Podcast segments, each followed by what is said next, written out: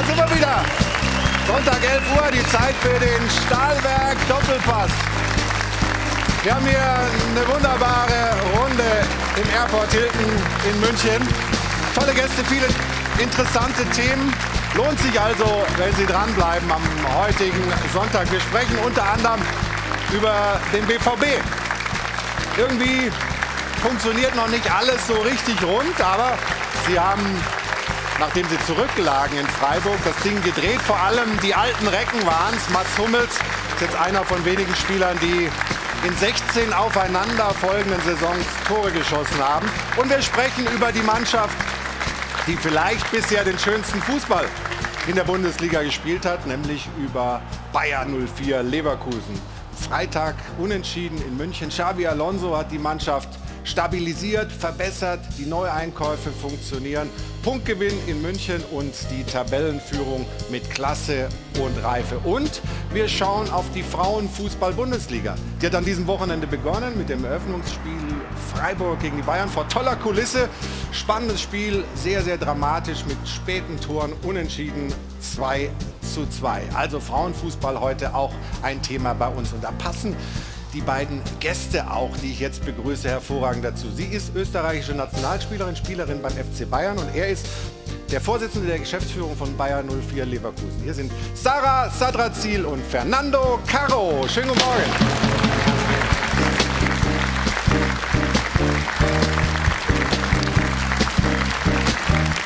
Schön, dass Sie den Weg nach München gefunden haben. Für Sarah war es nicht so weit. Hajo von Hadeln und Band begleiten die beiden rein. Sarah, bitte hier. Fernando, hallo. Schönen guten Morgen. Wir haben gerade ein paar Bilder schon gesehen vom Auftaktspiel. Habt ihr euch ein bisschen anders vorgestellt, wahrscheinlich als Titelverteidiger? Und wenn wir noch mal aufs letzte Jahr gucken, wie war das eigentlich, die Erinnerungen, Meisterfeier mit den Männern gemeinsam, Marienplatz, haben so ein paar Fotos da rausgesucht. Wie schön war das? Ja, es war, glaube ich, für uns alle ein einmaliges Erlebnis. Ähm, es ist nicht selbstverständlich, dass man Meister wird, vor allem nach unserer Hinrunde. Und wir haben uns das dann erarbeitet und es war einfach eine besondere Wertschätzung für uns auch vom Verein, dass wir dann zusammen mit den Männern am Rathausplatz da am Balkon stehen dürften. Und es war echt mega cool. Und das Ziel ist es natürlich, das zu wiederholen, am besten mit den Männern gemeinsam. Da hat Fernando wahrscheinlich was dagegen. Bayer Leverkusen dieses Jahr richtig stark. Als du das letzte Mal hier warst, ähm, hast du ganz schön einen rausgehauen. Da war die Situation sportlich anders. Da stand Bayer unten drin, gerade bei Bayern verloren. Da war die Diskussion um Seoane und da hast du Folgendes gesagt. Wir sind nicht blauäugig und, äh, und äh, Sie können davon ausgehen, dass wir nicht unvorbereitet sind. Und äh, mehr kann ich dazu auch nicht sagen. Ja, das ist aber schon, schon viel, viel. Ja. da haben alle so ein bisschen so aufgehorcht und gesagt, was hat er denn da gesagt? Wir sind nicht, nicht unvorbereitet. Und das war ja offensichtlich so. Dann kam eben wenig später mit Xavi Alonso vielleicht der beste Transfer, den Bayer in der letzten Zeit gemacht hat. Also ich glaube, dass man, ähm, wenn man professionell arbeitet, äh, eine, eine so entscheidende Position wie Trainer, äh, man muss eigentlich immer vorbereitet sein, egal wie gut oder schlecht es läuft. Generell ist es Aufgabe des Vereins, auch Trainer zu scouten, auch auf, auf alles Mögliche vorbereitet zu sein. Und ich habe eigentlich was ganz Normales gesagt. Ich war ein bisschen ja. verwundert, äh, dass er so angekommen ist. Für mich ist es das absolute Normalste der Welt, ja. immer vorbereitet zu sein. Und äh, dass diese Vorbereitung dann in diesen Transfer gemündet hat und was der Mann als Trainer für Bayer Leverkusen da auf den Weg gebracht hat. Das wollen wir alles in dieser Sendung heute besprechen mit folgenden weiteren Gästen, auf die ich mich sehr freue. Sie war lange Zeit Trainerin im Männerbereich, trainiert jetzt die Frauen von Young Boys Bern. Schönen guten Morgen, Imke Wübenhorst. Hey, schön hier zu sein. Dann haben wir hier einen Mann, den wir eher von Maischberger oder Anne Will kennen. Er ist der Vorsitzende von Bündnis 90 Die Grünen, aber hier heute als Fußball und vor allem als glühender Eintracht Frankfurt-Fan. Guten Morgen, Omid Nuripur. Sie ist regelmäßig Gast hier schon gewesen in der Sendung. Die freie Journalistin Mara Pfeiffer ist hier. Schönen guten Morgen. Und natürlich unser Dopa-Experte Stefan Effenberg. Hallo. Guten Morgen. Morgen.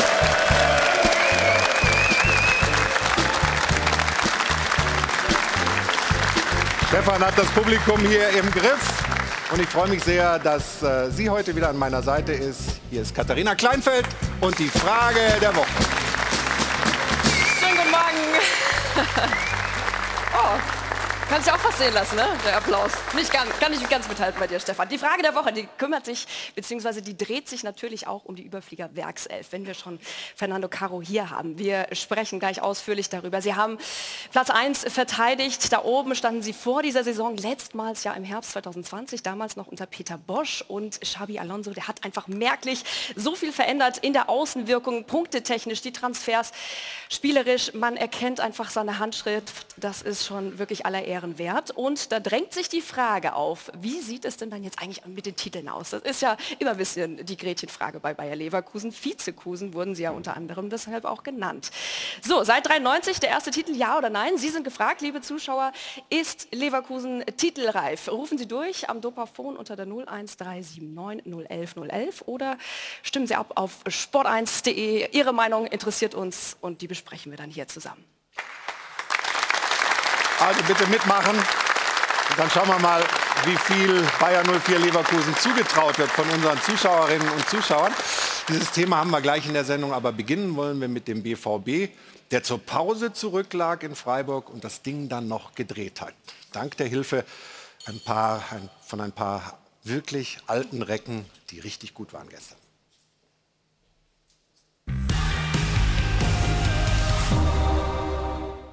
Am Ende mussten es die Alten richten beim BVB. Marco Reus mit dem Schlusspunkt zum 4 zu 2. Sein Freistoß vorher die Vorlage zum 3 zu 2 von Mats Hummels. Der 34-Jährige für Niklas Süle in die Startelf gerückt, steht hinten stabil und trifft vorne doppelt. Es hilft natürlich jemandem, der, der schon nahezu alles erlebt hat im Fußball, auf dem Platz zu haben, äh, wenn man das System umstellt, wenn man die Spielweise umstellt und er hatte heute einen richtig guten Job gemacht. Zum ersten Mal seit über einem Jahr kann der BVB nach einem Rückstand zur Pause noch gewinnen. Macht aus einem 1 zu 2 ein 4 zu 2. Ein weiterer Wendepunkt, die Einwechslung von Niklas Füllkrug für den enttäuschenden Sebastian Aller. Der Last-Minute-Neuzugang schon nach einer Minute auf dem Platz mit dem Assist zum 2 zu 2 von Daniel Mahl. Nach dem Platzverweis von Nikolas Höfler bringen den BVB die Oldies Mats Hummels und Marco Reus auf die Siegerstraße. Dass wir heute einen Schritt weitergekommen sind. Äh, in der Tabelle, aber auch, glaube ich, in der Art und Weise, wie wir Fußball spielen Dortmund im ständigen Spagat zwischen hoher Erwartungshaltung und wechselhaften Leistungen auf dem Platz. Das Freiburg-Spiel genau das richtige Signal vor dem Champions League-Auftakt in Paris. Und die Frage, war dieser Sieg der endgültige Startschuss für die Dortmunder Saison?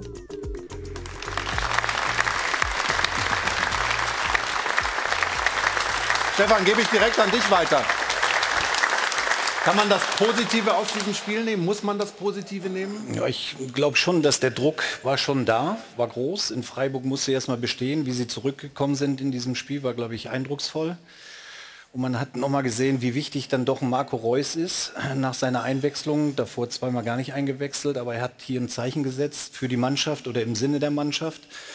Ja, und ich glaube, das war so ein, so ein Befreiungsschlag für die Dortmunder. Ich glaube schon, also ich falle ja sowieso nicht ins Extrem. Ja. Am ersten Spieltag gegen Köln glücklich gewonnen, dann unentschieden äh, zweimal und dann wurden sie abgeschrieben. Also das geht mir dann doch ein bisschen zu schnell. Ich glaube schon, dass sie sich, hoffe ich, gefangen haben. Potenzial ist ja da, die Qualität ist auch da. Gestern haben sie es gezeigt und ich hoffe, dass das jetzt auch länger anhält. Also ist der BVB ein Konkurrent von Bayern 04 Leverkusen? Haben die keine Chance gegen euch?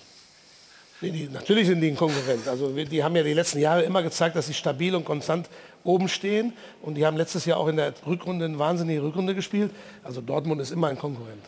Gucken wir mal auf ein paar Szenen aus diesem Spiel. Interessiert mich auch vielleicht deine Meinung als Fußballspielerin. Gucken wir mal auf das 2 zu 2 ähm, von Daniel Mahlen. Ähm, Hast du es schon gesehen? Ja, schon, oder? Ja, ähm, ich habe mir die Highlights angeschaut. Wir hatten tatsächlich Training gestern noch. Aber ich glaube, das zeichnet auch Dortmund ein bisschen auf, aus. Die haben extrem Speed, offensiv, guter Ballgewinn, schnell in die Spitze ja. und eiskalt verwertet. Was ist mit Füllkrug in, in dem Zusammenhang? Ähm, Haller eher unglücklich in letzter Zeit. Füllkrug hat dann ja. doch gleich einen, einen Impact? Ja, war natürlich ein super durchgesteckter Pass und, und Malen hat dann auch dieses Tempo, er hält den Ball flach beim Schuss ähm, und darum geht der Ball auch rein. Aber hier sieht man dieses Zusammenspiel. Ich glaube, dass Füllkrug jetzt auch mal die Möglichkeit bekommen sollte, eben von Anfang an zu spielen. Aller ist nicht in Form, er ist noch nicht so wirklich, wie wir ihn kennen. Von daher ist es mit Sicherheit mehr als eine Alternative, keine Frage. Klar, eine entscheidende Szene in dem Spiel war die rote Karte ähm, für Höfler. Ähm, ich finde ja, im Grunde genommen hat der Schiedsrichter erst gelb gezeigt und dann hat der VAR sich äh, eingeschaltet. Ist das aus deiner Sicht richtig? Ja, also ich sag, wenn es ein, ein Foul ist, wo wirklich fahrlässig in Kauf genommen wird, dass, das, dass man Verletzungen in Kauf nimmt, ich glaube, dann kann man so entscheiden. Ich denke schon, dass er zum Ball gehen will und deswegen, ja, fraglich. Aber ähm, wenn der VAR eintritt, dann muss man da, glaube ich, dann auch die rote Karte zeigen. Also ich glaube nicht, dass er zum Ball gehen will in dieser Szene. Ähm, ich fand es gut, dass der Videoassistent sich da eingeschaltet hat, gesagt hat, schau es dir nochmal an. Ich glaube, es ist mehr als eine gelbe und es war eine klare rote. Also, also das Zusammenspiel von Christian Dingert im Keller und, und, und Tobias Stieler, in dem Fall Mara, vorbildlich oder wie siehst du es? Ja, also das schon. Äh, ich habe das hier ja schon häufiger gesagt. Ich bin insgesamt äh, keine totale Freundin äh, davon, dass es den VAR überhaupt gibt. Aber es ist ja schön, wenn er dann mal so funktioniert wie in dem Fall. Und wenn du als Fußballerin dann siehst, wie er da drauf latscht, da kann ja, können ja übelste Verletzungen passieren. Ne? Ja, für mich ist es auch eine klare rote Karte. Es ist einfach, man nimmt den Kauf, einen anderen Spieler oder eine andere Spielerin zu verletzen und für mich gibt es da nur eine Entscheidung. Dann schauen wir mal auf das äh, dritte Tor der Dortmunder, Stefan, Mats Hummels. Ähm, in dem Fall wahrscheinlich ein bisschen glücklich, aber sein Impact war gestern groß. Ne? Ja, mit seinem Doppelpack. Ich meine, er hat ja die Erfahrung, er weiß, ähm, oder man weiß überhaupt, dass er bei Standardsituationen natürlich extrem gefährlich ist. Hier hat er ein bisschen Glück, aber das Glück ziehst du dann auch auf deine Seite.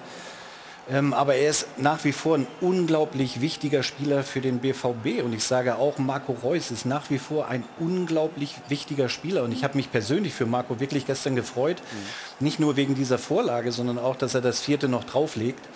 Ähm, ich glaube, das ist auch so ein Stück weit eine Genugtuung für ihn und auch eine Befreiung, da bin ich mir sicher.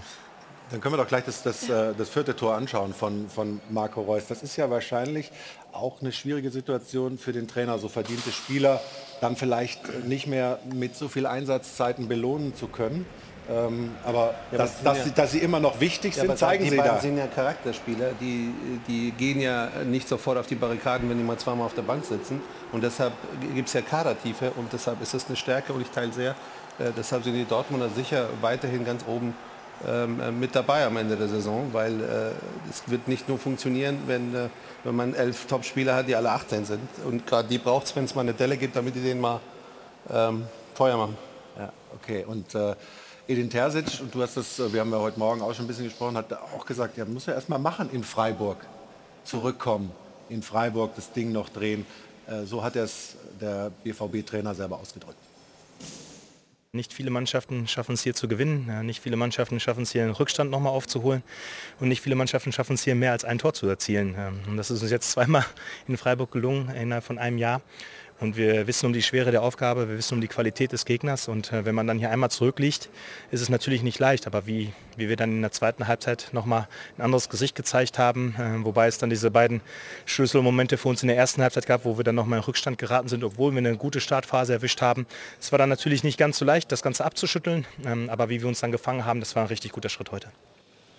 Soweit also Edin Terzic, der aber ja nicht ganz unumstritten ist, äh, Stefan. Immer mal wieder hört man zumindest aus, aus Teilen äh, des Fanlagers äh, auch den Namen Nagelsmann. Ähm, da, da, ist man nicht... Das nicht kommt ja nicht von mir. Also nee. ich finde, er macht einen sehr, sehr guten Job äh, beim BVB. Er hat sie in einer schwierigen Phase übernommen, hat sie geführt zum Pokalsieg war letztes Jahr so knapp dran, mit dem BVB wirklich auch deutscher Meister zu werden. Also ich verstehe diese Kritik 0,0. Seitdem wird Nagelsmann doch für alles gehandelt, oder? Wir werden den Namen noch öfter hören in der Sendung heute. Ja, aber ähm, verstehst du die Kritik, die es teilweise gibt an Edin Terzic?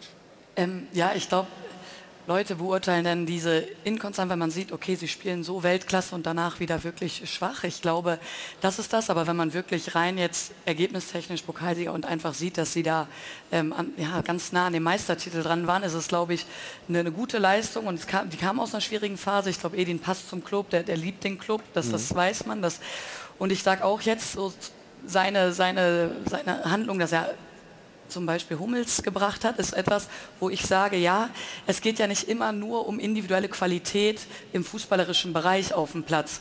Du guckst bei einer Kaderstruktur, das weißt du ja auch, da guckst du dahin, was für Mentalitäten holst du dir auch rein. Und ich glaube, dass man in gewissen Situationen einfach auch Mentalitätsspieler und dann nimmt man vielleicht einen Spieler, der nicht ähm, ja, individuell stärker ist, sondern man entscheidet sich für einen, wo man aber weiß, was man bekommt und was er auf jeden Fall reinbringt. Und das sind halt, ähm, ja, ob es bei der Nationalmannschaft jetzt mal ein Müller war, wo Rudi Völler denn da den, den Schlüsselpunkt da, glaube ich, mitgefunden hat. Und ich glaube, so äh, trifft er auch gute Entscheidungen, die einfach Dortmund dann voranbringen. Und wenn man mal guckt auf die Tabelle, wir haben uns den Spaß mal gemacht, das Kalenderjahres 2023, ja, das sind 23 Spiele, dann ist der BVB punktemäßig die stärkste Mannschaft. Also vielleicht ist die Kritik dann teilweise einfach auch überzogen, weil die Erwartungshaltung also ich finde, ja, wenn man die Kritik an Edin Terzic äh, nach so wenigen Spieltagen in die Saison reinhört, das ist eigentlich das beste Beispiel dafür, wie wild das mittlerweile mit den Diskussionen im Fußball irgendwie ist. Also weil äh, als er angefangen hat, sowohl als er eingesprungen ist, als auch als er den Verein dann übernommen hat, war er der Heilsbringer. Und dann gibt es immer so im Umfeld vom Verein Leute, die irgendwie nach drei Spieltagen oder nach vier Spieltagen schon durchdrehen. Aber ich glaube, da wissen die im Verein ja auch, woran sie sind. Und die müssen den Ball flach halten und dürfen sich da von Unruhe im Umfeld einfach eben nicht mit mit anstecken lassen. Das ist ein Vorteil von Bayer 04, dass das Umfeld ruhiger ist als bei so einem großen Tanker wie der BVB einer ist? Ist alles relativ. Ich bin ja Quereinsteiger seit fünf Jahren und für mich ist die Öffentlichkeitswirksamkeit und die Unruhe im Fußball immer hoch. Natürlich im Vergleich Leverkusen zu München oder Dortmund nicht vergleichbar, aber es ist alles relativ. Ich, ich bin da bei Stefan, ich verstehe diese Unruhe um Edin Terzic bei Dortmund überhaupt nicht. Machen wir da einen Punkt äh, unter den BVB und kommen gleich nach einer kurzen Pause zurück in die Runde und wollen uns mit dem DFB unter anderem beschäftigen. Da gab es ja ein paar Personalien, die durchaus überrascht haben. Klar, Hansi Flicks Abgang. Ähm, wer wird der neue Bundestrainer? Der neue Sportdirektor ist Andreas Rettich, auch ein Mann, der durchaus polarisiert. Wie das hier gesehen wird in der Runde, werden wir gleich erfahren. Nach einer kurzen Pause hier bei uns im Stahlberg Doppelpass. Also bis gleich.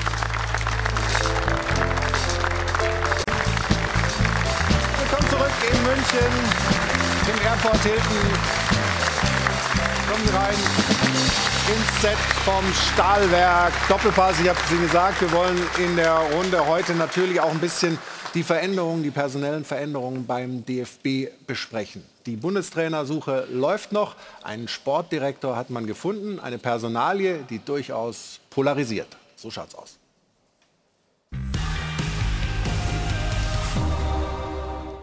Sagen wir es mal so, die Handlungsschnelligkeit von DFB-Präsident Neuendorf war bis vor einer Woche ein bisschen lame. Aber aus dem Schneckenpräsi ist plötzlich Raketenbernd geworden.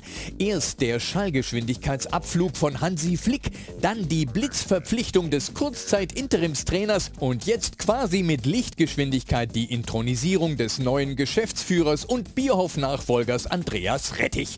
Respekt, das ist mal ein Knaller und kein weiter so. Wenn auf den Manager Bierhoff jetzt Andreas Rettich folgt, dann ist das ungefähr so, wie wenn Daimler-Benz künftig von Greta Thunberg geleitet wird. Wir stehen vor der Frage, wollen wir eine Konzernausrichtung oder eher Familienbetrieb? Ich sage lieber Familienbetrieb. So schaut's aus.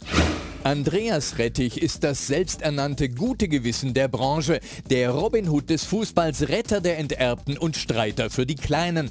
Uli Hoeneß, sozusagen der Sheriff von Nottingham, sieht die Sache natürlich etwas anders. Andreas Rettich, dem König der Scheinheiligen. Der König der Schlaumeier. Ähm, es überrascht mich nicht, dass Sie so argumentieren, Herr Hoeneß, äh, als Botschafter von Katar. Wir stellen fest, ziemlich beste Freunde haben wir hier nicht. So schaut's aus. Andreas Rettich war schon bei vielen Profiklubs unter Vertrag und hat überall durchaus polarisiert. 2015 wollte er den Werksclubs die TV-Gelder streichen. Das brachte ihm Kritik und einen neuen Spitznamen von Rudi Völler ein. Das ist ein typischer Rettich. Er gibt ein bisschen Schweinchen schlau. Immer noch besser als Schweinchen dick. Doch auch Hans-Joachim Watzke war damals kein überzeugter Rettich-Fan. Ich halte den Vorstoß für überhaupt nicht zielführend, weil er ist mir ehrlich gesagt ein bisschen zu, ein bisschen sehr unintelligent. Man fragt sich natürlich, ob irgendeiner der DFB Taskforce die Verpflichtung von Rettich befürwortet hat. Aber womöglich hat Raketenbernd sie am Ende gar nicht mehr gefragt. Und ich muss sagen, ich, ich werde ja immer mehr zum Fan von dem Neuendorf. So schaut's aus. Was wird jetzt anders mit Rettich beim DFB? Die Radikalvermarktung à la Bierhoff dürfte jedenfalls zu Ende sein. Robin Hood will Wucherpreise sogar senken. Das Trikot der Nationalmannschaft, dreistelliger Betrag. Ja? Äh, Eintrittspreise, Freundschaftsspiel, 80 Euro. Mir ist lieber, wir steigern da äh, die Millionen, nämlich die Zuschauer, als die Millionen auf dem Konto. So schaut's aus. DFB-Geschäftsführer Rettich ist jetzt auch der neue Chef von Rudi Völler und Hannes Wolf. Er hat die DFB-Akademie unter sich und sieht in Sachen Jugendförderung bei manchen Vereinen durchaus Handlungsbedarf. Das fängt bei mir beim Nachwuchs an. Ja, das ist desaströs seit Jahren beim FC Bayern. Desaströs sieht vielleicht auch so mancher Fußballboss die Verpflichtung von Andreas Rettich. Aber der ist ja nicht nur ein Streiter für die Kleinen, er hat vor allem auch keine Angst vor den Großen. Da wird man ja direkt als Nestbeschmutzer abqualifiziert. Also da wünsche ich mir eine andere Streitkultur zukünftig. So schaut's aus.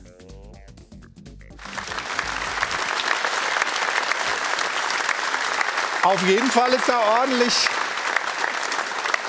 Staub aufgewirbelt worden, jetzt allein schon durch die Bekanntgabe von Andreas Rettich als Sportdirektor. Muss er sich messen lassen, äh, Fernando Caro, an all diesen Dingen, die er da über die Jahre auch losgelassen hat?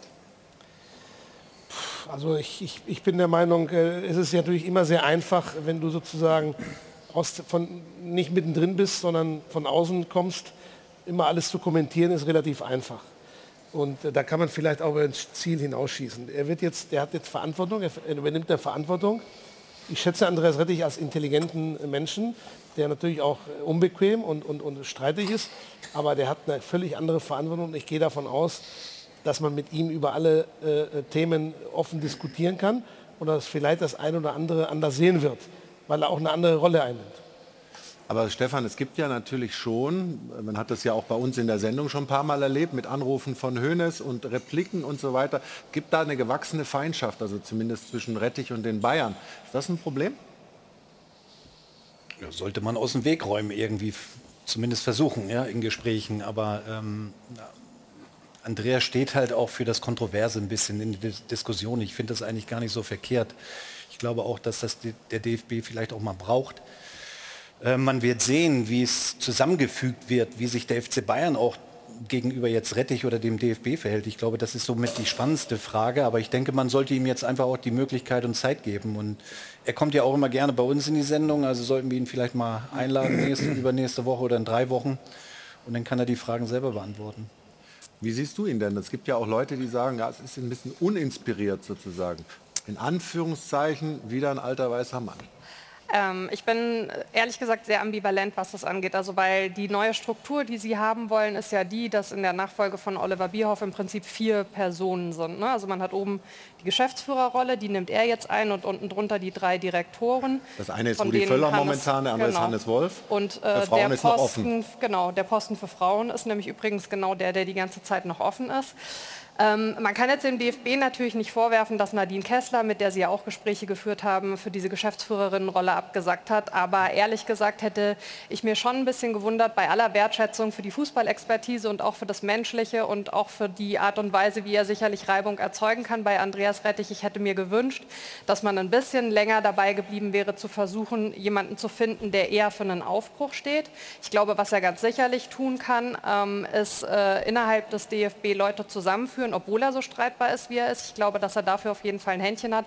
Niemand würde ihm seine fußballerische Expertise absprechen, aber er steht jetzt halt nicht für einen Neuanfang und ich frage mich eben, wie lange der DFB diesen Neuanfang noch rauszögern will. Also wie lange man immer wieder sagt, wir haben jetzt eine Interimslösung, wir gucken jetzt bis zu dem Turnier, wir gucken jetzt bis zu Zeitpunkt X. Ich glaube, wenn man wirklich mal komplett aufräumen müsste, was dringend nötig wäre, dann hätte man vielleicht sich noch ein bisschen mehr Zeit nehmen können und das noch besser besetzen. Du hast ja mit... Ja, gerne, gerne. Keine Zurückhaltung hier in den Reaktionen. Du hast mit ihm zusammengearbeitet. Ähm, du warst Co-Trainerin bei Viktoria Köln. Ähm, er war da sportlich verantwortlich. Was kannst du über Andreas Rettich sagen, über seine Ja. Art zu arbeiten? Genau, also ich glaube, unsere, unsere Berührungspunkte waren, waren schon, wie gesagt, ich war Co-Trainerin, er war bei uns in der Geschäftsführung Sport, also schon eher geringer. Aber ich sage schon, dass er auf jeden Fall probiert hat, den Verein Viktoria Köln, eher ein kleinerer Verein, ähm, wirklich zu professionalisieren und da auch Wege gefunden hat, da ähm, uns wirklich in ein gutes Licht zu rücken in Köln. Ist ja nicht einfach mit dem ersten FC Köln da wirklich äh, ja, irgendwie was äh, auf die Beine zu stellen. Um auch dass auch- stattzufinden, ne? dass, ja genau, dass auch Zuschauer da hinkommen und dass Ja. das irgendwie ähm, interessant wird. Da hat er schon viele Dinge in die Wege ge geleitet. Aber ich glaube auch, also letztlich ist ja sein Engagement ähm, bei der Viktoria auch nur auf kurze Dauer gewesen und die sind ja auch frühzeitig wieder getrennte Wege gegeben, äh, gegangen. Und ich glaube, da gab es auch viele Punkte, die streitbar waren und da ging es gerade dann um um sportliche Dinge auch, wo dann auch schon der Einfluss dann in der Trainerkabine da war. Und da sind auch, glaube ich, Dinge, wo, wo, wo ich das auch so sage, dass vielleicht eine revitalisierendere Wirkung da gewesen wäre für den DFB, wenn man keine Person nimmt, die so ähm, kontrovers jetzt schon von Beginn an seine, seines Amtsantrittes gesehen wird. Wie sieht es der Politiker hier in der Runde? Da ist es ja, ist ja Personalentscheidungen, da werden ja auch immer, also bei den Grünen Ja, ja, ja. teilweise sogar nach, nach, nach klarem äh, Geschlechterproporz äh, gefällt, aber auch da muss man sich ja immer überlegen, wie viel Erneuerung wollen wir, wie viel wollen wir bewahren, was, was, was bewirkt das? Also Erstens muss ich sagen, dass Nadine Kessler wahrscheinlich die beste Lösung gewesen wäre. Was die da leistet bei, beim, beim Europäischen Verband für Frauenfußball, äh, wie sie sich auch da teilweise durchsetzt und wie sie teamfähig ist. Das ist super, super großartig und es ist schade, dass sie nicht kommt. Der Rettich spricht ja viele Themen an, die richtig sind. Also, dass es einfach eine zunehmende Distanz gibt zwischen der, der Anhängerschaft und, und, und dem DFB ist ja mehr als sichtbar. Und das hat vielleicht auch was mit den Preisen zu tun, weiß ich nicht, aber jedenfalls, dass man da mehr tun muss, ist richtig. Er wird Erfolg haben, wenn er diese Polarisierung abstellt. Wenn er nicht jetzt hinstellt und sagt, jetzt komme ich hier und erkläre euch allen, wie es geht und ich habe hier jetzt einen Besen in der Hand und, und schmeiß damit um mich, sondern wenn er Teamplayer ist. Und das bedeutet, ich teile sehr, was Steffen Effenberg gerade gesagt hat, dass er als erstes tatsächlich diese Aussprachen äh, mit all den Leuten, die wir gesehen haben, die, die er angegangen ist, auch tatsächlich aus dem Weg geräumt werden. Dann kann es funktionieren.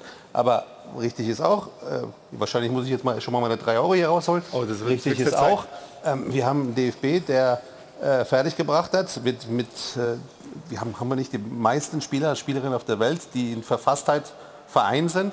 Wir haben es geschafft, in drei Weltmeisterschaften quasi hintereinander, die Frauen-WM mitgezählt, äh, in der Vorrunde auszuscheiden. Und äh, danach ist erstmal nicht besonders viel passiert. Und äh, so wie es ist, mehr davon, wie es ist, kann es einfach nicht geben. Darf ich ganz kurz da nochmal anknüpfen? Ich finde eine Frage, Muss die man ich, sich muss bei ich der... jetzt erst? Oder, wa- was Nö, war ja nichts, Oh, okay. war, war keine Phrase. Also man, man darf immer freiwillig auch Okay, einzahlen. ich ja, leg also- das jetzt schon mal hin und Okay. warte mal ab, was passiert. Ja. So. Ara, sorry.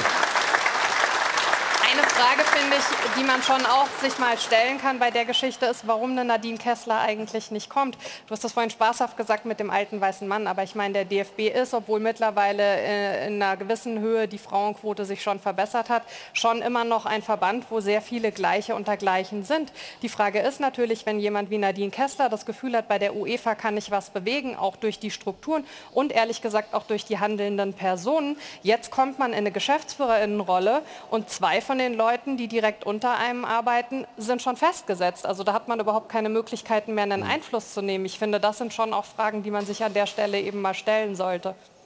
Aber jetzt ist es eben Andreas Rettich. Hat er die Kraft, auch die verbindende Kraft, trotz seiner Polarisierung, ähm, da Veränderungen anzustoßen? Also ich glaube schon, er hat bei uns in Leverkusen jetzt zwölf Jahre gearbeitet, äh, gut gearbeitet. Äh, Rudi Völler kennt ihn gut aus, aus unserer Zeit in Leverkusen. Und ähm, die Erfahrung hat er, die Intelligenz hat er. Das ist eine Entscheidung vom DFB-Präsidenten am Ende. Und äh, gut, bei, bei, bei Rudi, äh, Rudi wird auch eigenständig die A-Nationalmannschaft äh, führen. Da wird der Andreas nicht viel zu sagen haben beim, beim Rudi, das ist klar. Aber in allen anderen Themen äh, wird er schon die Kraft haben, da äh, richtig einzusteigen. Und was jetzt natürlich am meisten den Fußballfans wahrscheinlich unter den Nägeln brennt, ist zu überlegen, wer wird denn eigentlich die Nationalmannschaft als Trainer in die Spiele in den USA, gegen die USA und gegen Mexiko führen. Ähm, Julian Nagelsmann, so höre ich, ist äh, klar auf der Eins momentan. Wäre das aus deiner Sicht die richtige Entscheidung? Ich meine, du hast ja auch immer mal wieder Felix Magath oder andere ins Spiel gebracht. Wäre ich kein Freund davon. Von- ganz, von Julian Nagelsmann? Ja, alleine schon vom Alter. Ich glaube, dass der DFB oder die Nationalmannschaft, die Nationalspieler schon einen brauchen, der eine gewisse Erfahrung hat, der das alles selber gespielt hat, ähm, der von oben auf die Spieler schaut. Und ähm, ich glaube auch in den Interviews nach den Länderspielen hat man gehört, oder nach dem zweiten Länderspiel vor allen Dingen, als Rudi ja übernommen hat, da steht einer in der Kabine, der hat eine Aura, der hat die Erfahrung, das ist eine Persönlichkeit. Ich glaube, das ist ganz entscheidend für die Nationalmannschaft. Und ich bin der Meinung, dass das eben ein 33- oder 34-Jähriger noch nicht kann. Und deswegen habe ich ja den Namen letzte Woche Felix Magath. Ich bin auch ein Freund davon, über Van Raal zu, äh, nachzudenken. Diese brauchst du, um diese Nationalmannschaft zu führen und wieder dahin zu bringen, wo, worauf es ankommt. Und das kann in meinen Augen eben ein etwas über 30-Jähriger äh, nicht, nicht machen und nicht schaffen. Ja. Imke, du kennst Julian Nagelsmann gut. Hast in, in deiner Zeit in Leipzig auch mal acht Wochen da ein, ein Praktikum gemacht. Ich weiß, glaube ich, von dir, dass du ihn fachlich äh, sehr, sehr hoch einschätzt. Ja. G- Genau, also ich, äh, ich muss wirklich sagen, ich glaube, ähm, er ist zu gut für die Nationalmannschaft. Ich glaube, Wie er, meinst du das? Ja, genau, das, ich glaube, das bedarf ein wenig ähm, ja, Erläuterung. Begründung, Erläuterung, genau.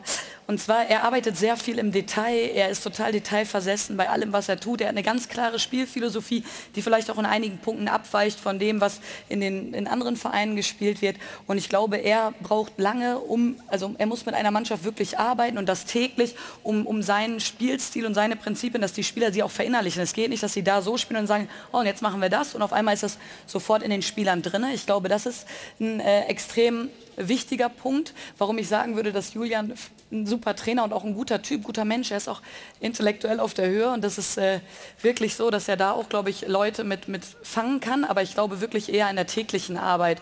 Und ich sage, was braucht so eine Nationalmannschaft? Und das sehe ich dann ähnlich wie Stefan. Ähm, die Nationalmannschaft braucht jetzt keinen richtig guten Trainer. Sie brauchen eine Person, zu denen sie hochgucken und sie brauchen jemanden, der so aufstellt, er muss wissen, was gerade diese Mannschaft braucht. Ob es jetzt zum Beispiel Rudi Völler mit seiner Entscheidung, das hatte ich gerade schon mal gesagt, einen Müller spielen zu lassen, weil man da weiß, was man bekommt. Natürlich hatten sie dann ein bisschen auch das nötige Spielglück, wenn sie dann früh das Tor machen und dann kommt man vielleicht in so ein Momentum, wo es dann auch besser läuft. Aber ich sage generell ähm, musste einer hin mit seinen ganzen, wenn dann Hannes Wolf, da sitzen so viele mit Fußballerexpertise, aber da muss einer hin, der eine Vision vermitteln kann, der irgendwie in der Lage ist, so eine Mannschaft an sich zu reißen, der vielleicht so ein bisschen den Jungs so diesen Stolz zurückgibt, hey, wir spielen für die Nationalmannschaft, das ist was total Wertvolles und egal wie gut und detailliert du das Anlaufen trainierst und wie gut du dein Positionsspiel hast, wenn du es nicht mit 100% Überzeugung machst im Fußball, dann funktioniert das nicht. Also du brauchst einen, der diese Vision, also nicht, dass Jürgen das nicht kann, der kann das auf jeden Fall, aber er braucht dafür, glaube ich, mehr Zeit und da muss ein, muss ein anderer Typ einfach her. So Ja, aber in der sich- Nationalmannschaft ist es ja nicht jetzt so, dass man sagt, wir wollen da was entwickeln für die nächsten zwei, drei Turniere, ja. sondern wir haben das Turnier in neun Monaten So. hier in unserem Land und ich glaube, da gilt es einfach, jemanden reinzuholen. Du hast gerade gesagt, muss kein guter Trainer sein. Also ich bin schon der Meinung, dass Ja, der Nationaltrainer ein guter Trainer sein sollte, aber eben diese Persönlichkeit und das Alter haben muss, dass die Jungs, die da sitzen, die ja hoch dekoriert sind und, und ausgebildet sind, dass die zu einem Aussch äh, aufschauen. Und ich glaube, das ist der entscheidende Punkt in der Überlegung. Und deswegen wird es spannend. Nächste Woche, übernächste Woche, es muss ja irgendwann die Muss ja Entscheidung bald passieren, ja? Und dann haben wir mal richtig was zu diskutieren und dann geht's los. Genau, und wenn ich sehe, dass Uli Hoeneß ihn so anpre also anpreist da quasi und protegiert, dann frage ich mich, hey, will er den einfach von der Payroll haben? Weil äh, auf der einen Seite sagt er doch Ach, die vor... paar Millionen, die machen bei den Bayern nichts. So, aber auf der einen Seite sagt er noch vor, vor nicht allzu langer Zeit, ähm, ja, der hat die Mannschaft da verloren, der hatte keinen Draht mehr zur Mannschaft und jetzt soll Julian der, der, der richtige Trainer sein, die Nationalmannschaft zu trainieren. Ich weiß nicht, wie viele Bayern-Spieler in der Nationalmannschaft sind, aber ist dann schwierig, wenn man doch eigentlich die Jungs Aber es verloren gibt hat. ein paar, die sich freuen würden, keine Frage. Wenn er Nationaltrainer werden würde. Es gibt aber auch ein paar, die sich definitiv nicht freuen würden. Und es gibt ja auch Gründe, warum er nicht mehr Trainer bei Bayern München ist. Aber ich, äh, was, Also- was, was, Ich denke, ja. was Und das mich- muss man halt durchleuchten. Was mich so ein bisschen wundert bei der Diskussion ist, trauen wir einem Top-Trainer, einem intelligenten Menschen nicht zu, in eine andere Rolle, auch das Trainerdasein anders zu leben in der Nationalmannschaft, als er das als Vereinstrainer machen würde? Warum soll das denn nicht möglich sein, dass Julian Nagelsmann mit einer Nationalmannschaft dann anders arbeitet, als er es zum Beispiel damals gemacht doch- hat in, in Ich habe Leipzig? es dir doch gerade gesagt, du brauchst Du musst diese es Erfahrung. du musst die wieder. Spieler, die dort sitzen, die müssen zu einem aufschauen. Ich wiederhole mich gerne. Das ist das alles Entscheidende. Du brauchst diese Persönlichkeit mit dieser Aura, die ein Rudi Völler ja hatte. Das haben die Jungs doch gesagt in den Interviews. Darum geht es. Darum geht es. Wir haben ja eine ähnliche Situation wie 2-4. Äh, wir, wir liegen am Boden quasi als Fußballnation und wir haben eine, eine Heim-WM damals, jetzt Heim-Europameisterschaft Ja. vor der Nase. Und damals kam Jürgen Klinsmann nach all den Verlusten und Niederlagen und hat sich vorne hingestellt, erste Pressekonferenz und sagte, natürlich wollen wir Weltmeister werden, wir sind in Deutschland. Und hat damit, nicht nur mit diesem einen Spruch, sondern mit dieser Art und Weise, wie er rangegangen ist. Und ja, Löw hat die Mannschaft aufgestellt, wenn ich es richtig weiß. Und äh, das erzählen Ja, auch alle. Das- So, aber, das aber Gerücht hält sich hartnäckig, Ehrlich gesagt, das Entscheidende ist- ist ja völlig wurscht. Entscheidend ist, dass vorne eine Person ist, die ähm, in einer Situation, wo niemand mehr dran glaubt. Und wir hören ja die Spieler öffentlich erklären, dass natürlich wir nicht Favoriten sind von der, bei einer Europameisterschaft, das einfach mal dreht. Natürlich müssen wir Europameister werden wollen. Das, wir sind Deutschland, das ist eine, eine Europameisterschaft in Deutschland. Und ob je, Nagelsmann das kann, weiß ich nicht, weil tatsächlich in der Tat äh, jemand ja da sein muss, der die Spieler auch dahin zieht, dass sie da dass sie da laufen. Und Klinsmann als ehemaliger Weltmeister konnte das dementsprechend. Jetzt stellt sich die Frage, ob, das, äh, ob quasi das Standing nicht weit wichtiger ist als die Frage der, der, der Arbeitsweise. Du als Österreicherin sozusagen, als eine, die von außen drauf schaut, hast du da eine Meinung zu der Diskussion, die wir da führen in Deutschland? Ähm, ja, grundsätzlich schon, weil ich finde, wenn man an Deutschland denkt und an DFB und auch an die Nationalmannschaft, das spricht immer für Mentalität, Einsatz, niemals aufgeben und Erfolg. Und ich glaube, das war in letzter Zeit einfach nicht da und ich stimme ein bisschen zu und Trainer muss das dann auch vermitteln und vor allem diese Werte, diese Mentalitätswerte. Ich halte sehr viel von Julian Nagelsmann. Ich finde, er hat auch bei Bayern München eine gute Arbeit geleistet. Aber die Frage ist auch, was will ich selbst als junger Trainer? Also ich kann jetzt nicht für ihn sprechen, aber ich glaube schon, dass er eher tagtäglich mit Spielern arbeiten will. Und ich kenne das auch von der Nationalmannschaft. Du kommst hin, du hast sehr wenig Zeit. Du musst alle irgendwie in ein Boot bringen. Und ich glaube, dass er schon einer ist, der sehr gern viel Kontakt mit den Spielern hat, mit denen viel arbeitet, im Detail arbeitet. Und ich weiß nicht, ob er das beim Nationalteam dann auch machen kann. Ja, Was ich halt nicht ganz verstehe, bei diesem immer zurückzugehen zu Leuten, die in ähnlichen Positionen schon mal waren. Es hat ja in den letzten Jahren sich eben einiges negativ entwickelt und ähm, vielleicht muss man dann einfach auch mal anerkennen, dass in anderen Ländern Dinge besser gemacht wurden und auch wenn man jetzt vielleicht mit einem Nationalteam nicht über mehrere, äh, über mehrere Turniere hinweg, äh, hinweg was entwickelt, muss man ja halt schon mit dem DFB und mit der Idee, die man hat für eine Nationalmannschaft über einen längeren Zeitraum was entwickeln. Und also zum einen dieses Selbstverständnis immer mit dem, wir sind Deutschland, wir müssen gewinnen wollen. Natürlich im Sport wollen alle gewinnen, aber andere Nationen haben vielleicht in den letzten Jahren einfach auch Dinge besser gemacht. Das kann man dann auch mal anerkennen, also dass man auch deswegen verliert. Und zum anderen ähm, glaube ich halt nicht, dass die Frage, ob sich jemand durchsetzen kann oder ob jemand den Respekt in der Kabine bekommt, dass die alleine von einem Alter abhängig ist, sondern das hat halt eben was damit zu tun, wie viel Fußballsachverstand so eine Kabine der Person auch zutraut. Ich bin jetzt weder für oder gegen Julian Nagelsmann, also weil ich glaube, bei ihm ist auch die große Frage, ob er das überhaupt machen möchte in seinem jungen Alter schon. Ich Aber ich finde, schon. es spricht gar nichts dagegen, auch einen jüngeren Trainer in so eine verantwortliche Position zu bringen. Und man muss ja dann vielleicht auch mal darüber reden, was für ein Team könnte das sein? Kannst ja auch einen jungen Trainer mit einem erfahrenen Co-Trainer oder mit einem erfahrenen Aber da darf ich ganz kurz so einen hal- halben Widerspruch hier loswerden. Natürlich haben die anderen aufgeholt. Äh, Japan ist, ist wirklich jetzt wettbewerbsfähig. Die spielen gegen Brasilien und das ist knapp. Und äh, die, die kommen ins Viertelfinale der Weltmeisterschaft, wenn sie sich gut anstellen. Und die waren dann schon mal im Halbfinale. Aber wenn wir innerhalb von einem, von, von einem Jahr zweimal gegen die spielen und der Schlotterbeck vergeigt zweimal das Spiel, äh, dann stelle ich die Frage, was ist da eigentlich da los? Und äh, ich finde immer noch, dass es gut ist, dass die anderen aufholen, aber das ist doch für uns Verpflichtung, dass wir besser werden. Ja, na Und- klar, und das aber passiert deswegen halt sage ich ja, dann kann man vielleicht auch personell halt nach vorne schauen und nicht immer wieder den Blick so über die Schulter zurückwerfen. Also man merkt auf jeden Fall, dass diese Diskussion Fußball Deutschland bewegen wird. Äh, Fernando Caro kann sich als Spanier da äh, zurücklehnen, wobei im spanischen Verband auch nicht alles gerade so richtig rund läuft, um das mal ganz vorsichtig zu sagen.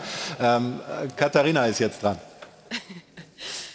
Ja, wir wollen die Stimme des Volkes dazu mal hören. Haben einmal eine Umfrage gestartet. Online, da konnten Sie abstimmen, liebe Zuschauer. Wer soll der neue Bundestrainer werden? Wir haben jetzt gerade die Experten alle sprechen gehört und haben hier mal einige Namen, die wir reinwerfen können. Also unter anderem wird hier geschrieben, Sandro, let him cook, Sandro Wagner gemeint. So, Matthias Sammer. Hier dann nochmal.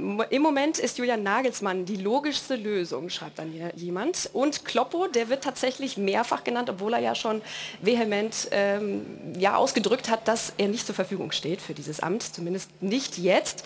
Van Gaal, so, werfe jetzt noch einen Namen Breitenreiter in den Raum. Also es wird wild, wir sehen es hier. Ne? Glasner, dann kommt wieder Kloppo, ähm, dann wieder Sandro Wagner. Also das sind so die Stimmen von dieser Umfrage. Dann haben wir hier noch jemanden, Thorsten Popp, der sagt, der DFB sollte Rudi Völler das doch einfach machen lassen. Aber auch da wissen wir ja, was er selbst schon gesagt hat.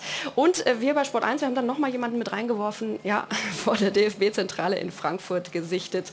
Rettet Neurohrer den DFB. Hm, ich höre hier schon Schmunzeln und Gelächter im Hintergrund. Ich habe mich nicht umsonst hier reingesetzt, um natürlich auch mal äh, hier noch die Männer und Frauen zu befragen, wie ihr es seht. Wie sieht es bei dir aus? Wer soll diesen Job übernehmen? Die Frage ist national und international. Das ist meine Frage. Aber ja, was würdest du sagen? Präferenz national, mhm. wahrscheinlich Nagelsmann, Wunsch Jupp, aber der Traum wäre Kloppo. Auch wenn er jetzt erstmal abgesagt hat. Ich gucke mal hier auf die linke Schulter. Wie sieht es bei dir aus? Äh, tatsächlich ähnlich. Also ich denke auch, Jürgen Klopp wäre eine sehr gute Lösung, ist natürlich jetzt auf Sicht, glaube ich, nicht realistisch. Äh, und ansonsten, ich bin ein großer Nagelsmann-Fan. Also ich finde, der hat gerade in Hoffenheim und Leipzig echt gute Arbeit geleistet. Und ich fand ihn auch bei Bayern relativ gut und war damals schon kein Fan, dass sie ihn einfach rausgeschmissen haben. Und äh, deswegen halte ich es auch für relativ wahrscheinlich, dass es so dann auch kommen wird. Julian Nagelsmann, dass ja. das kommen wird. So, also, wir sind gespannt. Wir geben damit den Ball wieder zurück zu dir, lieber Flo. Ja, ein wildes Namensgewitter, muss man ehrlicherweise sagen. Ähm, und natürlich. Über all dem schwebt Kloppo, immer, das ist das Problem. Immer Kloppo. Das wäre der, wo sich alle sofort darauf einigen könnten. Das wären sicherlich, wenn man da dann eine Umfrage startet, äh, Zustimmungswerte, wie sie vielleicht zuletzt Erich Honecker hatte äh, in der DDR. Ja, aber das ist unrealistisch offensichtlich und ähm, jetzt muss man mal abwarten, was die neue sportliche Leitung beim DFB da auf die Beine stellt. Ein paar überraschende Personalien gab es ja jetzt in der letzten Zeit. Vielleicht werden wir da auch überrascht. Wir machen eine kurze Unterbrechung, jetzt ein paar Hinweise zum Spieltag von unserem Sportwettenpartner und danach sprechen wir auch noch über die Bundestrainerin der Frauen, die momentan krank ist und keiner so richtig weiß, ob sie zurückkehrt, wann sie zurückkehrt. Es soll auch so ein paar Stimmen aus der Mannschaft geben, dass man nicht so zufrieden war. Also auch da gibt es äh, Bedarf an organisatorischer Arbeit beim DFB. Jetzt aber bitte erst die Hinweise unseres Sportwettenpartners. Willkommen zurück beim Stahlwerk Doppelpass. Ich habe es gerade gesagt, wir wollen auch über die Position Frauenbundestrainerin im DFB sprechen. Imke, du kennst Martina Voss-Tecklenburg sehr gut. Sie hat dich, glaube ich, sogar auch äh, vermittelt Richtung Young Boys äh, Bern. Nun ist sie krank. Das soll auch, befürchten wir zumindest, noch eine Weile äh, dauern. Wie schwierig ist das jetzt in so einem Schwebezustand da zu agieren? Ähm, ja, also ich glaube, ne, das hat Neunhoff ja ganz klar gesagt, er möchte erstmal abwarten, bis sie wieder da ist und dann das analysieren. Ähm, genau, ich kenne Martina gut, sie hat mich vermittelt, ich, äh, darum ja, verbindet uns einfach auch was. Ähm, ich glaube, das ist für den Frauenfußball generell und ich glaube, das ist das, woran es ein bisschen krankt, oder? Wir, der Frauenfußball will auf die Plattform, der Frauenfußball möchte ins Licht, sie möchten Sichtbarkeit, sie wollen mediales Interesse und gleichzeitig möchten wir ja aber auch im Frauenfußball ähm, ich möchte so bewertet werden, wenn es ein rotziges Spiel ist, dann soll so ein Moderator sagen können, es ist ein rotziges Spiel gewesen. Und wenn man eine schlechte Leistung als äh, Frauennationalmannschaft abliefert, dann muss auch gesagt werden, ja, die Leistung war verdammt schlecht. Durch dieses mediale, durch diesen Punch, den es ja gab, wird das natürlich potenziert in ein Vielfaches. Und wenn du dann als Trainerin so im Mittelpunkt stehst und davor so einen Hype hattest und dieses Positive und genauso ist dann ja auch das, dieses Negative sehr extrem, was du dann erleiden musst oder einfach eben auch in Kauf nehmen musst, wenn du doch auch bei diesen positiven Sachen ins Licht kommen möchtest. Und ich glaube, dass das ähm, schwer ist, als Trainerin dann vielleicht zu wechseln und noch schwerer, also so, so schätze ich das ein. Ich, ich hatte Gott sei Dank dieses, diesen Fall noch nicht. Wenn du als Trainerin, also und, und ich, ich weiß da wirklich, ich möchte mich da nicht beteiligen, ich mhm. weiß nicht, ob da irgendwas dran ist, aber wenn du, und ich gehe für meine Mannschaft durchs Feuer, für jede einzelne Spielerin. Ich mag die, ich arbeite jeden Tag mit denen, ich möchte mit denen zusammen was erreichen.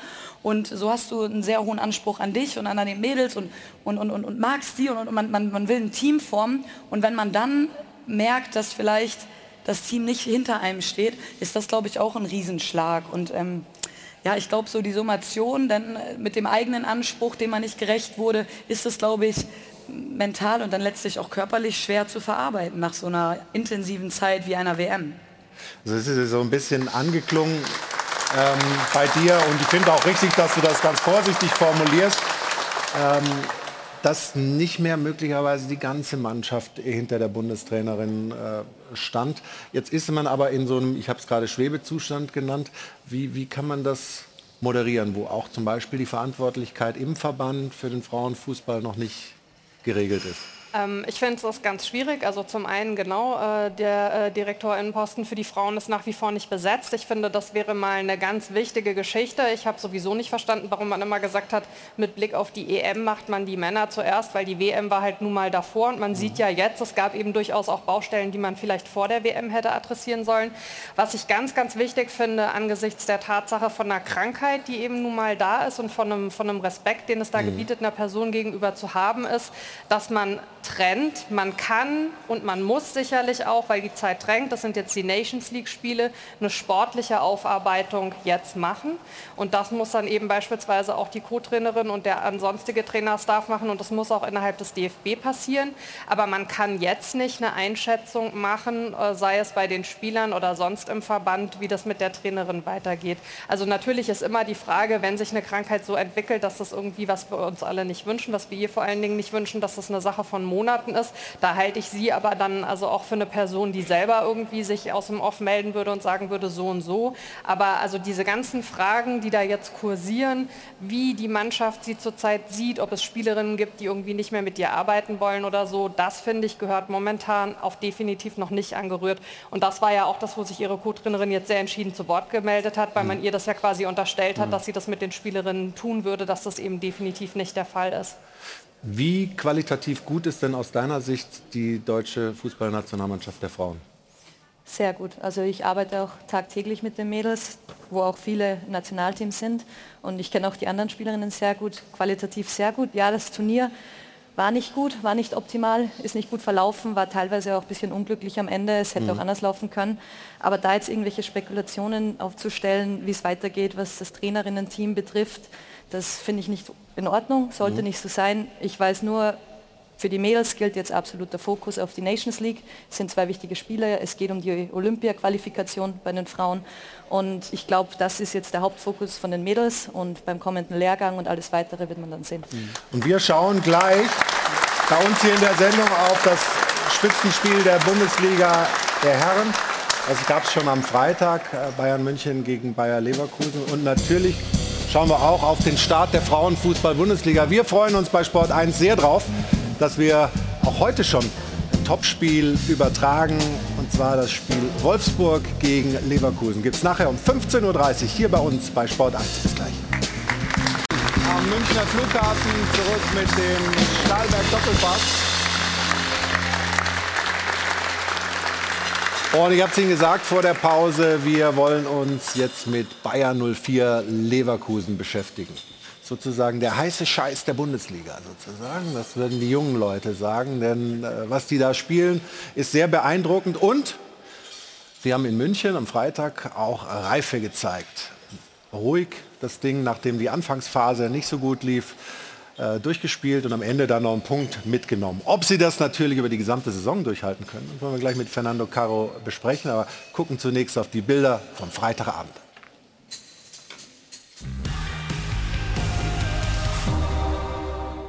Als Fernando Caro vor knapp einem Jahr in den Doppelpass kam, war Leverkusen Tabellenvorletzter und hatte sich gerade eine standesgemäße 0 zu 4 Klatsche von den Bayern abgeholt. Und dieses Jahr da stellen wir staunend fest, die Zeiten haben sich geändert. Und die Zeitenwende hat Caro schon damals mehr oder weniger angekündigt. Wir sind nicht blauäugig und, äh, und äh, Sie können davon ausgehen, dass wir nicht unvorbereitet sind. Und äh, mehr kann ich dazu auch nicht sagen. Sollte heißen, sie hatten schon einen Plan B. Und Plan B war der fliegende Wechsel von Seoane zu Xavi Alonso. Und seither ist der Begriff Krise in Leverkusen nur noch ein Fremdwort. Alonso war und ist Bayers Königstransfer. Denn König Xavi verbesserte nicht nur den Leverkusener Fußball, er sorgte auch dafür, dass der Fußballstandort deutlich attraktiver wahrgenommen wird als zuvor. Ein Mann wie Boniface hätte zum Beispiel locker auch in der Premier League spielen können, entschied sich aber für Bayer. Und überhaupt, die Sommertransfers haben bis jetzt perfekt eingeschlagen. Das Gesamtpaket wirkt diese Saison so überzeugend, dass ein Ziel von Fernando Carro tatsächlich erreichbar sein könnte. Die Schale an Bayer Leverkusen. Das wäre mein Wunsch. Genau 30 Jahre ist es jetzt her, als zum letzten Mal etwas Blechernes in die Bayer-Vitrine wanderte, der DFB-Pokal in Berlin. Da fragen wir natürlich, ist Bayer Leverkusen endlich wieder titelreif? Herr Caro?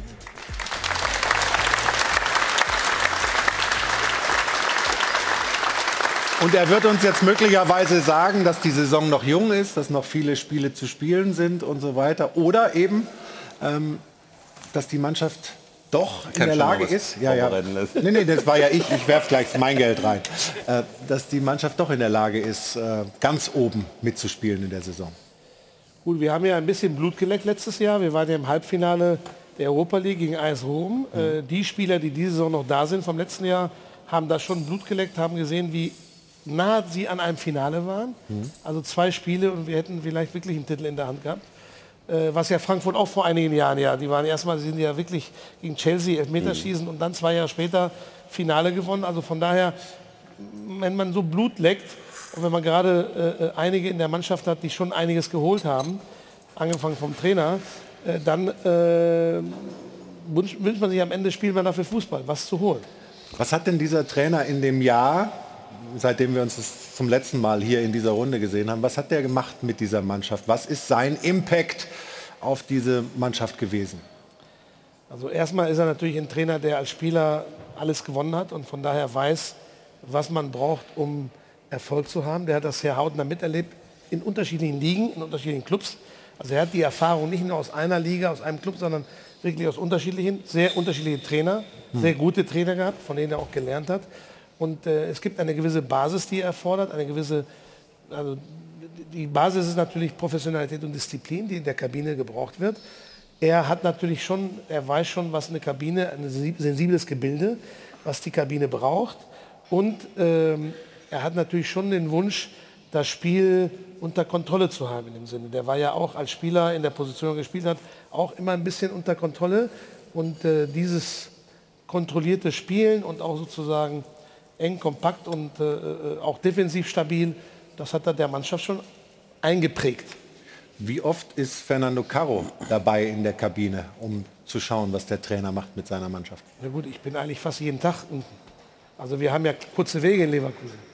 Und, äh, und äh, entweder bevor ich ins Büro oder, oder, oder, oder danach äh, bin ich eigentlich, wenn ich, in, wenn ich nicht unterwegs bin, äh, mit unterschiedlichen äh, Tätigkeiten, europäisch und so weiter, aber bin ich eigentlich fast jeden Tag, auch wenn es nur kurz ist, äh, da. Ist Xavi Alonso einer mit dieser natürlichen Autorität, wie du es vorhin bei, beim DFB auch eingefordert hast? Absolut 100 Prozent. Ähm, wir dürfen aber diese Einkäufe nicht vergessen mit Chaka, ganz ein zentraler Spieler mit einer mhm. großen Erfahrung. Jonas Hofmann mit seiner Erfahrung, Grimaldo, alle mit Führungsansprüchen, die aber auch schon vor der Saison gesagt haben, wir sind hier oder hierher gekommen, um Titel zu gewinnen. Und endlich sprechen sie es mal aus. Deswegen könntest du es ja theoretisch auch. Aber viel wichtiger ist, dass die Jungs das wollen, das ist mir schon klar. Und wenn man Leverkusen beobachtet, wie sie relativ schnell zusammengeführt wurden das ist dann wirklich ähm, von, von Alonso gemacht worden und da ist eine Mannschaft auf dem Platz, die alles an den Tag legt, was den Fußball ausmacht. Also individuelle Klasse, Kompaktheit zusammenzustehen als Team, die Leidenschaft an den Tag zu legen. Gegen Bayern München musste auch erstmal noch mal wieder zurückkommen. Das beeindruckt mich Stand heute. Ist das denn bei den Verhandlungen ähm, mit den Neuzugängen äh, auch ein, ein, Vorteil gewesen, dass man immer mit Xavi Alonso um die Ecke kommen kann? Ich weiß, äh, Simon Rolfes und du, ihr macht das gemeinsam oder habt oft auch Verhandlungen gemeinsam geführt. Ist es für Spieler, sagen wir mal, dann vielleicht noch mal der Punkt, dass sie sagen, oh, auf den habe ich Lust, auf den, äh, auf also den habe ich Bock? Spieler, für Spieler sind Trainer, egal welcher Trainer da ist, du weißt es ja, für einen Spieler, um zum Verein zu kommen, muss natürlich der Verein gut sein, aber es muss auch der Trainer zu dem passen und er muss sich mit dem Trainer verstehen. Egal, ob er Xabi Alonso heißt oder Gerardo Seoane oder Peter Bosch, aber die Trainer waren in den Jahren, wo ich da bin, immer entscheidend, Spieler zu überzeugen, zu uns zu kommen. Natürlich ist ein Name wie Xabi Alonso und eine Erfahrung wie Xabi Alonso bei, bei gewissen Spielern wie ein Granit Xhaka, hat er ja selber gesagt, schon entscheidend, aber viel entscheidender ist ja, dass wir gemeinsam mit Xabi Alonso, mit Simon Rolfes zu dritt in dieser USA-Reise, die wir während der WM-Phase oder vor der WM letztes Jahr hatten, dann auch mit unserem Gesellschaftsausschuss, Vorsitzenden Herrn Wenning, dass wir zu viert auch früh genug festgelegt haben, was läuft zurzeit nicht gut in der Saison, die wir haben, was brauchen wir für die nächstes, für nächste Saison, für nächstes Jahr, welche Spieler kommen in Frage, und da ist natürlich Xabi von Anfang an, gemeinsam mit Simon, mit mir und am Ende auch mit Herrn Menning, diese Vierergruppe ist natürlich schon entscheidend gewesen, um entsprechend die Strategie zu haben und dann umzusetzen. Granit Xhaka, der ja, äh, du hast das vorhin gesagt, äh, sicherlich ein wichtiges Puzzlestein ist, einer der Neuzugänge, die da total reinpassen, hat sich auch sehr wertschätzend über seinen Trainer geäußert. Wollen wir uns kurz anhören?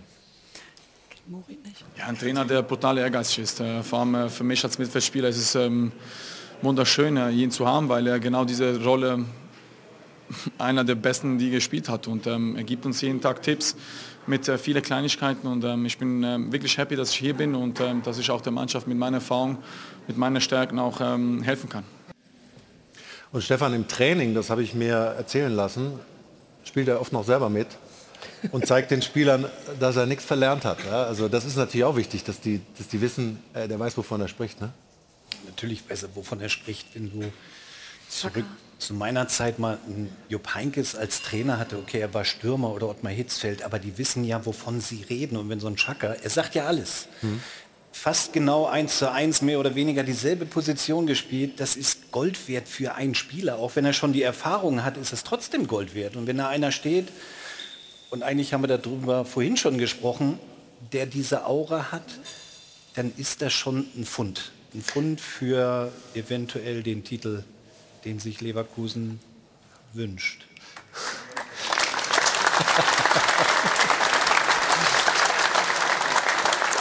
Und es ist natürlich auch angesprochen worden, der hat in Spanien erfolgreich gespielt, der hat in England erfolgreich gespielt, hat in Deutschland erfolgreich mhm. gespielt. Vater war selbst Nationalspieler, war auch Trainer, also der, der hat das volle Package und deshalb sind die Begehrlichkeiten, die da kommen können und vielleicht schon da sind, natürlich groß. Und du, Stefan, hast in deiner T-Online-These gesagt, äh, hält der Erfolg an, wird Xabi Alonso eher früher als später zu groß für Leverkusen und könnte dann einen Weltclub übernehmen. Ich, wenn ich die Fans äh, im Netz so verfolge, in Liverpool sagen sie, wenn Klopp irgendwann mal aufhört, dann kann es nur Xabi sein. Bei Bayern sagen sie alle, ja, wenn der, wenn der Tuchel mal aufhört, dann kann es nur Xabi Alonso sein. Real. Bei Real sagen sie das Gleiche. Also das ist äh, schon ein Pfund. Ja, da geht ja die Tendenz hin.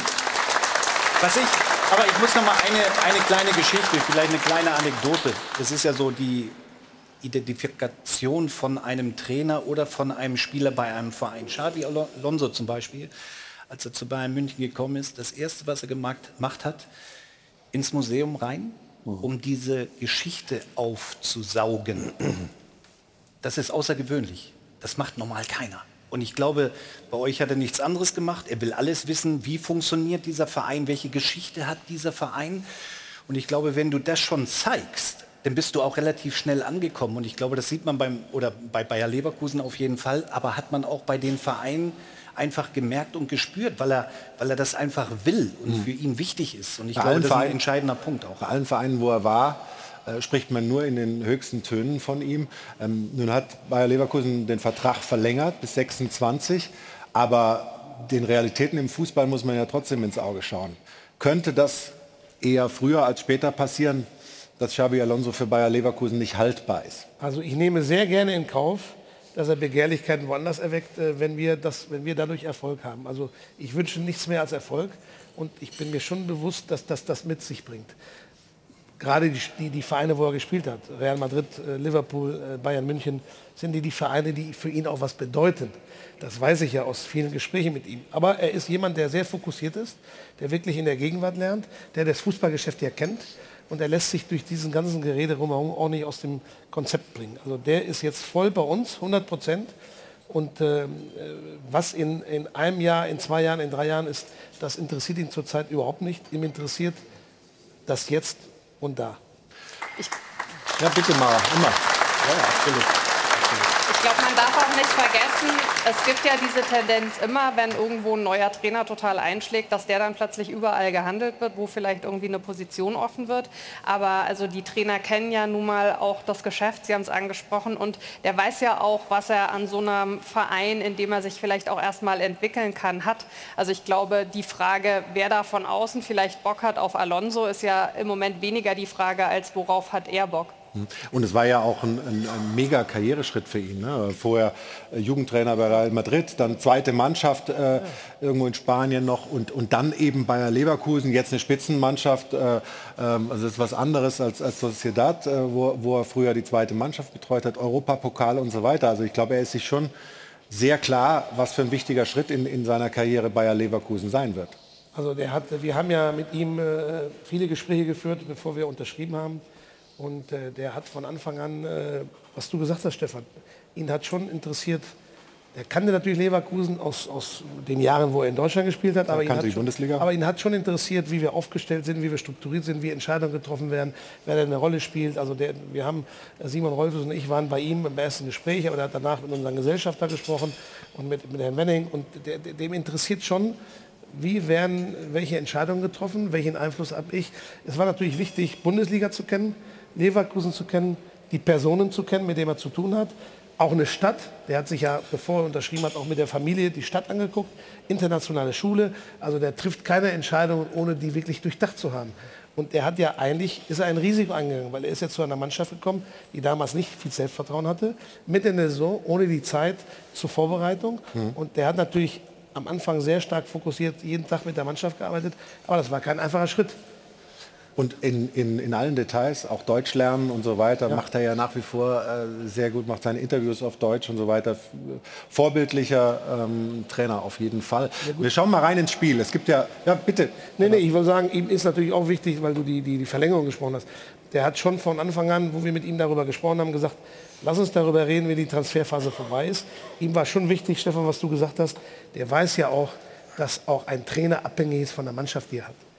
Du, du musst natürlich eine Mannschaft haben, mit der du arbeiten kannst. Der hat gesehen, was fehlt uns. Ein bisschen diese Balance zwischen Erfahrung und, und, und, und jungen Talenten. Diese, diese, diese, dieser Sechser in der Mitte, dieser Granit Xhaka in der Mitte, der ganz entscheidend wichtig war. Linksverteidigung, die bei uns die letzten Jahre, also wir haben mit ihm wirklich sehr, sehr detailliert und mit Simon wirklich daran gearbeitet und wir haben sozusagen als Verein geliefert. Also wir haben ihm gezeigt, dass wir in der Lage sind, die Strategie, die wir gemeinsam festgelegt haben, auch, auch umzusetzen. umzusetzen. Ja. Ja. Gucken wir mal ins Spiel rein. Da gab es eine Szene, die vor allem hier in München für viel Aufregung gesorgt hat. Das war der Elfmeter ähm, oder die Entscheidung, Elfmeter zu geben, der dann zum 2 zu 2 geführt hat. Ähm, Stefan, ja. die Bayern sind unglücklich darüber, Thomas Müller hat gesagt, sehr soft. Ähm, da fallen ja dann viele Elfer oder gibt es viele Elfer, wenn man sowas ähm, pfeift. Wie siehst du es? Die Entscheidung war zunächst von äh, Daniel Schlager ja äh, weiterlaufen zu lassen, ist dann rausgegangen. Jetzt mit ein bisschen Abstand. Ist das ein Elfer oder keiner? Ah, hier die Bayern-Fans rufen nein, keiner. Aber Stefan, du lässt dich davon nicht beeindrucken. Sag mal, heißt ihr alle Stefan oder was? Ja, man sieht ja, wie. Ja, ja, das ist emotional, das wollen wir ja. ja ist schon stark, ist schon stark. Ähm, Schiedsrichter wollte weiterlaufen lassen. Videoassistent schaltet sich ein, sagt, du musst es dir noch mal anschauen. Der Kontakt ist ja da. So. Jonas Hofmann macht das natürlich extrem clever. In dieser Geschichte muss man aber auch sagen, warum geht Alfonso Davis dann so hin? Weil Hofmann geht ja aus dem Start, äh, Strafraum raus. Also halte ich eher Abstand und warte auf den nächsten Zweikampf beziehungsweise stell den nächsten Gegner. Das ist schon mal nicht clever. Also das muss man ja in dem Zusammenhang auch mal alles erklären. Und Jonas Hofmann, ich glaube, genau da mit dem linken Fuß will Davis wirklich mit dieser Bewegung zum Ball gehen, nur da war der Fuß von, von Jonas Hofmann. Und von daher war der Kontakt da und es tut mir leid, ich hätte ihn auch gegeben. Ja, äh, auch wenn ich auch wenn ich mich damit bestimmt auch nicht beliebt mache, finde ich es halt wirklich schade für Bayern München, für einen Trainer wie Tuchel, dass die so eine Entscheidung, die ja wirklich jetzt nicht eine klare Fehlentscheidung ist und, und das jetzt als Spielentscheidung, ja, nee, nee, genau. Eine klare Fehlentscheidung. Eine klare, klare Fehl Fehlentscheidung. Eine Fehlentscheidung. Klare Fehlentscheidung. Ja, der Videoassist musste eingreifen. Natürlich muss er nein, eingreifen. nein, nein, ich sage ja, ja. klar, keine klare Fehlentscheidung, dass das kein Elfmeter war. Ja, Sag ich, das ist, äh, für mich es ist das war ein eine Elfmeter. klare Fehlentscheidung. Ja. Vom mich ist das- Schiedsrichter auf dem Feld, aber Also- das ist, dass er dann Elfmeter gegeben hat, war dann wieder richtig, weil das Ja, wäre ja, jetzt, also ich mein, das also- jetzt das- sonst du sagst, Videoassist Nee, hätte nicht einsch- Doch, doch, einschalten doch, doch, doch, doch, doch. Ich sag, aber die regen sich jetzt darüber auf, ne, als wenn es jetzt wirklich eine, also ich rede jetzt im Konjunktiv, eine klare Fehlentscheidung gewesen wäre, münzen die alles, ihr ganzes Spiel, alles, diese, dieses 2-2 Unentschieden, auf diese beiden Spiele, für sie spielentscheidenden Momente. Ich sag, Leverkusen hatte 15 Minuten Köttel in der Box und hat äh, nicht gut Fußball gespielt und nachdem sie wirklich mutig ihren Fußball gespielt hatten, hat man ja gesehen bei Bayern, dass da alles wieder ins Straucheln kam nach 15, 20 Minuten. Also so habe ich es auf jeden Fall wahrgenommen. Und dann muss ich sagen, wenn man sich dann als Trainer oder als Mannschaft nur darauf beruft, dass solche Entscheidungen, dass das denn das ist, anstatt sich erstmal um das zu kümmern, was man vielleicht als Mannschaft und als Trainer da verpasst hat, das finde ich einfach schwach. Sorry,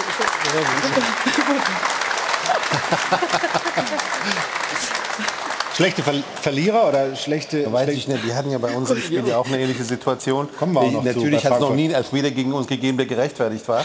Aber ich kann mich jetzt die nächsten drei Jahre drüber aufregen. Aber ich kann auch sagen, Leute, wir, wir haben das Spiel dominiert, wir hätten einfach so gewinnen müssen, auch wenn der Schiedsrichter richtig oder falsch pfeift. Und das ist doch das Gebot. Vor allen Dingen muss man doch auch fairerweise mehr sagen, also äh, wenn Thomas Müller auf diese Art und Weise zu Fall gebracht worden wäre in der Situation, hätten hinterher alle gesagt, den hat er irgendwie geschickt rausgeholt und dann wäre es ein klarer Elfer gewesen. Also man muss dann auch mal irgendwie das gleich bewerten. Und eins muss man auch klarstellen, bei strittigen Situationen im Strafraum muss der Video Assistant eingreifen. Und das hat er hier getan. Und wenn er es nicht gemacht hätte, wenn er den Schiedsrichter nicht rausschickt, dann würden wir hier sitzen und sagen, ja, wie kann er denn den nicht rausschicken? Schau dir es doch wenigstens noch mal selber an, oder? Also, wie siehst du denn als, als Spielerin, als Bayern-Spielerin, wie objektiv kannst du da jetzt sein? Ich versuche mein Bestes. Okay. Nein. Ähm, ich finde, es ist sehr unglücklich gelaufen. Der Kontakt ist aber da. Von dem her ist es leider die richtige Entscheidung. Aber aus Alfonso Davis Sicht einfach unglücklich. Macht er clever, holt er gut raus. Aber es war im Endeffekt ein Foulspiel. Was machst du da? Okay, dann schauen wir noch auf die zweite strittige Situation. Auch vor dem Freistoßtor von Bayer Leverkusen ähm, gab es, oder nach dieser Entscheidung gab es ja auch Diskussionen, ist das denn dann ein Foul gewesen, ja oder nein? Wir sehen es hier, auch da vielleicht als erstes Stefan. Ja, da sieht man ja, was der Thomas gerade macht. Macht erstmal ein bisschen auch blöd. Ähm, aber es ist natürlich und logischerweise ein klarer Freistoß. Es Hier ist- sieht man es gut, hier sieht man es gut. Ja, ganz klar. Es ist, ist auch keine Sohle, es ist kein gestrecktes Bein, es ist kein hohes Bein. Ähm, Grimaldo will den Ball spielen. Er spielt den Ball. Oder spielt den Ball, Entschuldigung, genau, in, dieser, in dieser Situation. Und Thomas kommt halt diese Sekunde zu spät. Und von daher war ein klarer Kontakt da, Freistoß, alles richtig. Und den Freistoß, den wollen wir uns auch noch mal anschauen. Irgendeiner eine andere Meinung? Aber sind, selbst die da hinten sind ruhig, ne? Sehr gut. Er sollten sehen, weil das ist ja eine Live-Sendung. Dann sch schauen wir doch mal auf den Freistoß. Stefan, du hast auch ein paar Freistöße geschossen, aber der war schon ganz gut, oder? Weltklasse, absolut Weltklasse. Unhaltbar, kommt von oben, perfekten Schnitt drauf, Druck drauf, kannst nicht halten. Also, das war dann der Treffer für Bayer Leverkusen. Ulreich ohne Chance. Und wir wollen äh, den Schiedsrichter auch noch ganz kurz hören, der seine Entscheidungen da auch äh, gerechtfertigt hat und meines Erachtens auch vernünftig erklärt hat. Daniel Schlager. Und zwar jetzt. Also für mich spielt der Leverkusener Spieler den Ball und ähm, der Thomas Müller vom FC Bayern versucht nach dem Ball zu treten, tritt aber nur dem Leverkusener Spieler von unten gegen den Fuß und deshalb ist es für mich ein Foulspiel, ähm, dann in dem Fall für Leverkusen. Stefan, und dieses, was, was Imke angesprochen hat, äh, sich dann zu kaprizieren auf zwei vermeintliche Fehlentscheidungen aus Bayern Sicht, ist das eigentlich der falsche Angang? Müsste man sich eher mit sich selbst, mit, mit, dem, mit der, mit ja der. Spielleistung es ist ja auseinandersetzen? Logisch. Also ich kann den Thomas Müller schon verstehen, dass er sich hinstellt und diese ähm, Foulspiele oder ist dieses halt leichter, eine, ne? Fehler woanders zu suchen. Aber, ja, aber, aber es ist ja so, in dem Geschäft ist es so, du wirst gefragt vom Reporter, du sagst deine Meinung, man muss ja nicht immer richtig liegen. Thomas lag hier nicht richtig. Mhm. Ähm, aber das versuchen sie doch alle. Also andersrum würden sie es auch machen. Aber es gibt ja natürlich, also es ist ja schon lustig, ja. Also Jonas Hofmann hat sich ja auch da gerollt, als ob die Achillessehne durch war. Thomas Müller ist erst auch schmerzverzerrt am Hüpfen, dann läuft er doch relativ äh, humpelfrei zum Schiedsrichter. Es gibt auch Beispiele in der Bundesliga, die uns eigentlich besser gefallen. Du, Genau. hast mich, du hast mich vorhin mal draufgebracht in unserer äh, Vorbesprechung. Ähm, vielleicht können wir uns die jetzt Szenen- nichts mit so einer Entscheidung zu tun haben. Aber es gibt eben auch diese Spielertypen, wir haben die Szene vielleicht da.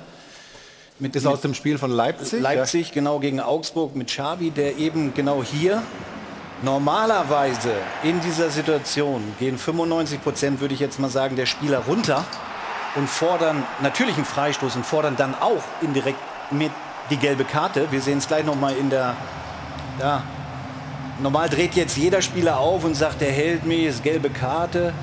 Er marschiert aber weiter und, und spielt eben diesen Pass zum 3-0 für Leipzig. Und das lobe ich mir, dass es auch solche Spieler gibt. Und deswegen wollten wir das mal herausstellen, dass es auch anders geht. ist uns, glaube ich, in dem Fall gelungen. Wir machen eine ganz kurze Unterbrechung, sprechen gleich weiter über Bayern 04 Leverkusen. Natürlich auch noch ausführlich über den Start in die Fußball-Bundesliga-Saison 23-24 bei den Frauen. Nach einer kurzen Pause hier bei uns im Stahlberg Doppelpass. Also bis gleich. Hier ist wieder der Stahlberg Doppelpass. Wir haben hier prächtige Laune sowohl in der Runde als auch bei unserem Publikum. Natürlich spielt unsere Band da auch eine Rolle. Wir sind bei Bayer Leverkusen, kommen gleich zum Frauenfußball. Wollen wir uns mal, Stefan, auch die beiden Tore der Bayern anschauen ja? und vielleicht mal identifizieren, was Bayer Leverkusen, die wir ja schon so in den Himmel heben, vielleicht noch besser machen kann. Wir gucken mal auf das äh, 2 zu 1. Das ist Goretzka dann. Ähm, Tell, der es meines Erachtens, wenn immer er reinkommt, richtig gut macht, Stefan, oder? Ja, absolut. Macht immer den Unterschied, kann ein Spiel noch mal eine andere Wendung geben. Das zeigt er jetzt hier auch, wie er sich durchsetzt. Ähm, ja, und für Goretzka freut es mich, ja. Nicht nominiert Nationalmannschaft, hier macht er das Tor, steht natürlich blank. Das darf natürlich nicht passieren, aber das weiß Fernando ja selber. Ähm, manchmal gibt es aber auch wirklich Dinge, die du nicht verteidigen kannst. Also hier in den Zweikampf, den steckt er ihn genau durch die Mitte durch. Ja, Du bist ja auch defensive Mittelfeldspielerin. Sarah, was fällt dir da auf? Die Zuordnung im Strafraum. Also Goretzka läuft ja auch aus dem Mittelfeld durch. Eigentlich 2-2 auch im Strafraum. Ich finde, sobald außen der Durchbruch kommt, musst du einfach mannorientierter denken und versuchen, zumindest irgendwie dazwischen zu kommen.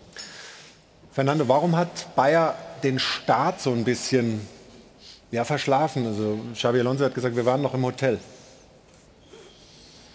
Das weiß ich nicht. Ich habe den Eindruck gehabt, das war ein bisschen Kopfsache, ne? als ob wir ein bisschen äh, res zu viel Respekt vor den Bayern hätten, gehabt hätten in der Allianz Arena. Also, du kannst es wahrscheinlich besser beurteilen, aber für mich war, waren die ersten 10, 15 Minuten waren wir gar nicht da. Wie, Wir sehen hier das Tor von, von Harry Kane, wo sich Stefan Chaka ein bisschen verschätzt, aber ist natürlich auch schwer bei so einem Ja, er verlängerten selber, Ball, ja, oder? hat er auch selber gesagt. Ich habe ihn diese Sekunde oder diesen Moment eben aus den Augen verloren. Und das ist natürlich Harry Kane, der instinktiv dann weiß, wo der Ball dann wahrscheinlich runterfällt. Ja, und dann steht er da. Aber ja, Tore passieren. Oh! Ach, nee, damit kommst du nicht mehr raus. Ja, es hat ja noch keiner eingezahlt, oder? Warum liegen da so viele 20er? Wem gehören die? Die, die haben irgendwie Kollegen von, von Hessen-Kassel, glaube ich, haben die. Ja, nein, nicht ganz, aber- Nicht? Was? Ich verstehe es nicht. Ich Aus verstehe nur, dass es Nordhessen. Nordhessen. Okay, Entschuldigung, also ich möchte da niemand zu nahe Ich sag mal Dankeschön. Ja. Und danke dir, Stefan. Ja, bitte. Mehr habe ich aber nicht, ne? Für dein Erspartes. Mehr habe ich nicht. Ja. Du leist mir was. Also was, was natürlich, äh, das haben wir jetzt mehrfach schon gesagt, beeindruckt ist, wie die äh, Einkäufe bei Bayer Leverkusen eingeschlagen haben. Da einen, einen Typen drin, ähm, eine echte Kante vorne, Victor Boniface. Ähm, Stefan, warum war der nicht bei noch größeren Vereinen offensichtlich äh, auf dem Zettel? Ja, man darf ja nicht vergessen, wo er herkommt, aus der norwegischen Liga. Er hat jetzt zuletzt in Belgien gespielt. Genau, in Belgien gespielt, international da wirklich performt. Und Leverkusen hat dann wahrscheinlich ein Scouting, wo sie dann, sie wissen ja mal vorher schon, was sie machen. Ähm, und ich glaube, für seine Entwicklung, für Boniface ist es einfach wichtig, in eine Mannschaft zu kommen, wo eben vielleicht nicht wie bei Bayern München der Druck, spiele ich überhaupt, wie viel Einsatz, äh, äh, Spielzeit bekomme ich. Ich glaube, das war entscheidend für, für Boniface. War das denn, waren denn die Spiele, die direkten Spiele gegen Saint-Gillois in der, in der Europa League, wo man ihn dann auch im Duell mit der eigenen Mannschaft gesehen hat, entscheidend, äh, um sich für ihn zu entscheiden? Das waren wahrscheinlich für mich persönlich schon entscheidende Spiele, weil ich die da wirklich 180 Minuten äh, sehen konnte. Xabi hat mir auch gesagt, er musste sich natürlich auf Union Saint-Gillois vorbereiten. Also hat den Xabi sowieso in der Vorbereitung schon beobachtet. Aber was man natürlich nicht vergessen darf, ist, dass Simon Rolfes auch ein super Team unter ihm hat. Äh, Wir haben ja wirklich eine äh, Scouting-Abteilung mit Kim Falkenberg da in, in, in Vorderhand, wo die wirklich alle möglichen Spieler scoutet. Und wir haben für alle Positionen, wo wir jemanden suchen, natürlich eine Liste an möglichen Alternativen. Da war natürlich Victor Boniface eine Alternative, aber es gab auch andere. Und am Ende diese Arbeit, die sozusagen von allen gemacht wird, mündet dann in einer Entscheidung und einem Ranking. Und dann versuchen wir in den Verhandlungen da so hinzukriegen, dass unsere Top-Priorität auch funktioniert. Man darf ja eines nicht vergessen, Schick, lang, Langzeit verletzt. Ich glaube, wenn Schick nicht verletzt gewesen wäre, wäre Boniface vielleicht nicht bei Leverkusen. Ich weiß es nicht. Ja, das hat mit es, Sicherheit es wäre, es wäre wahrscheinlich von, der, von, dem, äh, von dem Geld, was wir dafür bezahlt haben, wahrscheinlich äh, in der Priorität, eine, äh, du hast wahrscheinlich recht, weil wir natürlich nicht so viel Geld für einen zweiten Stürmer ausgegeben hätten. In diesem Falle haben wir, jemand, haben wir jemanden gesucht, der fast auch eins sein kann. Also wir haben eigentlich zwei Einser. Äh, Und das war schon, äh, die Verletzung von Patrick Schick war schon entscheidend, um dann zu sagen, äh, in der Ressourcenallokation, du musst ja im Fußballverein hier hast du anders als in der Wirtschaft, du hast bestimmte Ressourcen, die, mit denen du umgehen musst und du musst natürlich versuchen, dein sportliches, Sportliches zu optimieren. Und äh, die Ressourcen sind da. Und wie du die allokierst und wie viel Geld du für was dann ausgibst, das ist natürlich eine, eine, eine, eine wi- wichtige Entscheidung. Und, äh, Gibt es denn bei Patrick Schick irgendeinen eine, einen Zeitrahmen? also ich glaube, dass er relativ in zwei, drei Wochen wahrscheinlich schon mit der Mannschaft anfängt zu trainieren. Also ihm geht es gut, er lächelt wieder, der ist zufrieden. Und das ist schon wichtig, dass er sozusagen äh, äh, sich wohlfühlt, keine Schmerzen hat und, und, und wieder äh, sieht, dass, es, dass der Weg bald weitergeht.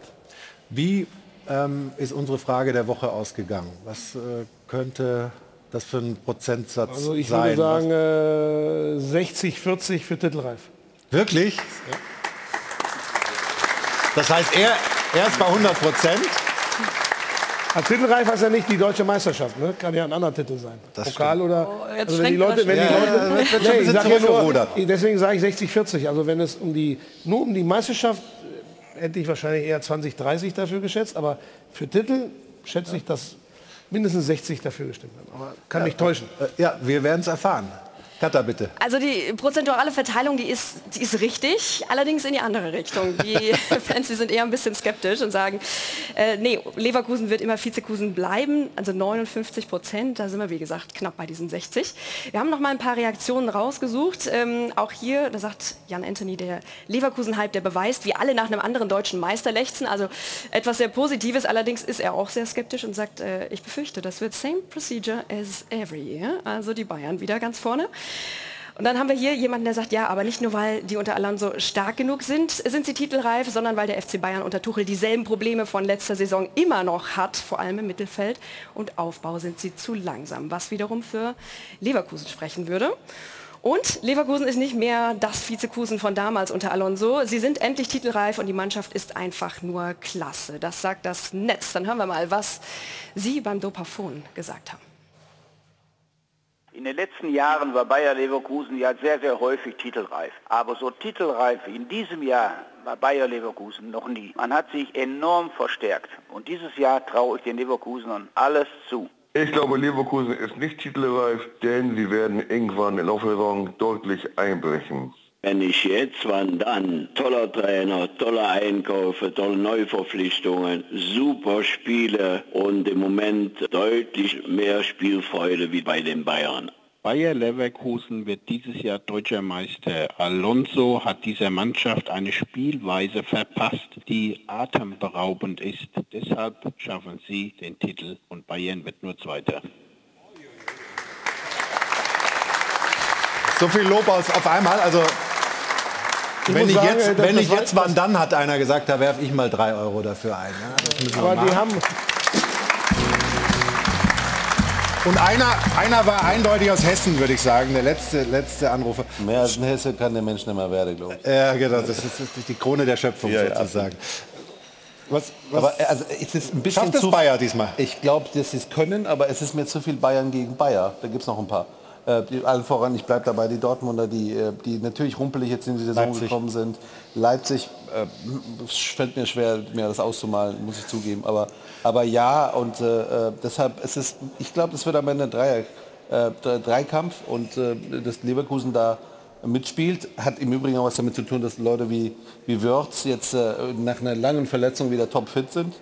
Er hätte das in der Nationalmannschaft zweimal gezeigt, wäre wär wir auch ein bisschen weiter, aber ähm, also das stimmt einfach in dem Kader und das ist einfach schön und äh, ich weiß, dass hier ganz viele in den Trikots sind, die das nicht hören äh, m- mögen, aber es Keiner ist in Eintracht-Trikot heute übrigens. Doch, doch, da ist einer, guter Mann, großartig. Ah, okay, okay, Ja, einer.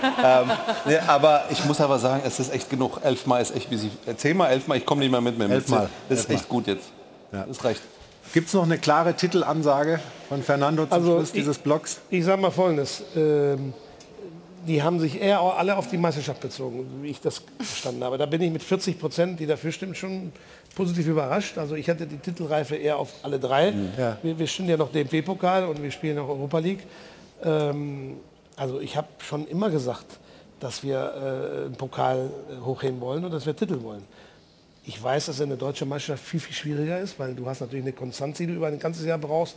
Wir sind nur am Anfang der Saison, aber ich sehe die Mannschaft äh, sehr gut, sehr stark und ich hoffe nur, dass wir die Dellen, die es mal geben wird, dass die kurz bleiben und dass wir bis Ende eine spannende Meisterschaft haben. Das wünsche ich mir für die deutsche, für die deutsche Liga, für den deutschen Fußball.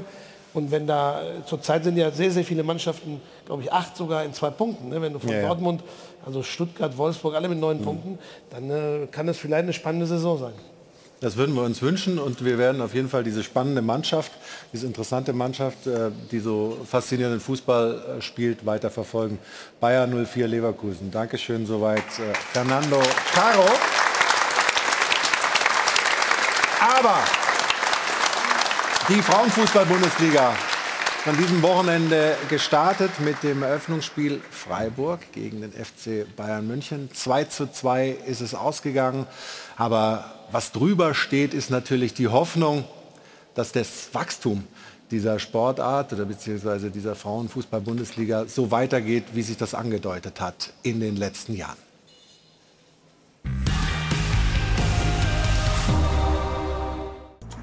Was für ein Auftakt in diese neue Saison. Freitagabend, Freiburg gegen die Bayern. 13.000 Zuschauer auf den Rängen im Dreisamstadion und vier Tore auf dem Rasen. Zwei davon in der Nachspielzeit. Dieser Saisonstart macht Lust auf mehr. Der Titelverteidiger aus München geht in der 91. Minute mit 2 zu 1 in Führung. Doch Freiburg, der Vorjahressechste, spuckt dem Favoriten nochmal in die Suppe. Der 2 zu 2 Ausgleich in der siebten Minute der Nachspielzeit. Die erste kleine Überraschung und die Hoffnung, dass es insgesamt etwas spannender und ausgeglichener wird. Denn seit elf Jahren heißt der Meister entweder VfL Wolfsburg oder Bayern München. Und das Leistungsgefälle innerhalb der Liga ist immer noch zu groß. Am Samstag schlägt die TSG Hoffenheim den MSV Duisburg mit 9 zu 0. Die gewollte Professionalisierung geht noch nicht so schnell wie die tatsächliche. Viele Spielerinnen müssen nebenbei immer noch arbeiten.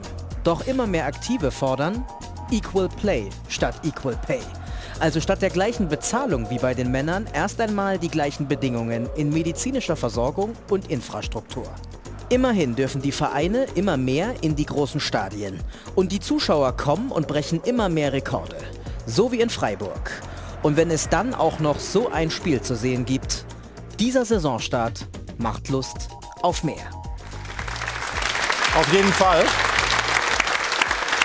Auch wenn es für euch mit diesem Last-Minute-Tor nicht so schön war, ne? Ja, Tut weh, tut wirklich weh. Wir haben uns mehr vorgenommen, was das Ergebnis betrifft, aber ich möchte noch mal hervorheben, es war eine unglaublich coole Atmosphäre und das ist das, was wir uns als Spielerinnen wünschen. Wir haben ein super Stadion gespielt, die Fans waren hinter uns, es war einfach richtig cool und so sieht man auch, wo es hingeht und es ist ein schöner Weg. Wir dürfen auch jetzt dann in der Allianz Arena spielen, in der Bundesliga das allererste Mal ähm, gegen Frankfurt, ist auch ein Highlight für uns und ja. ich freue mich jetzt einfach auf die Saison. Gut gestartet, ergebnistechnisch nicht so, aber die Saison ist noch lang. Dieses ja, bitte, darfst du mal reinwerfen. Oh. Ja, also musst du auch. Ja. Du musst ja da streng sein. Nicht nur bei Stefan. Mara. Ja. Ich habe gesagt, der, äh, der Wunsch ist, dass dieses Wachstum, was, was stattfindet, auch was Zuschauerzahlen angeht, dass das nachhaltig ist. Wie optimistisch bist du da? Ich bin ja schon mal total glücklich, dass du Wachstum sagst und nicht Hype, weil ich ja. nämlich mit dieser Begrifflichkeit Hype geht ja auch schnell habe. weg, ja? Genau.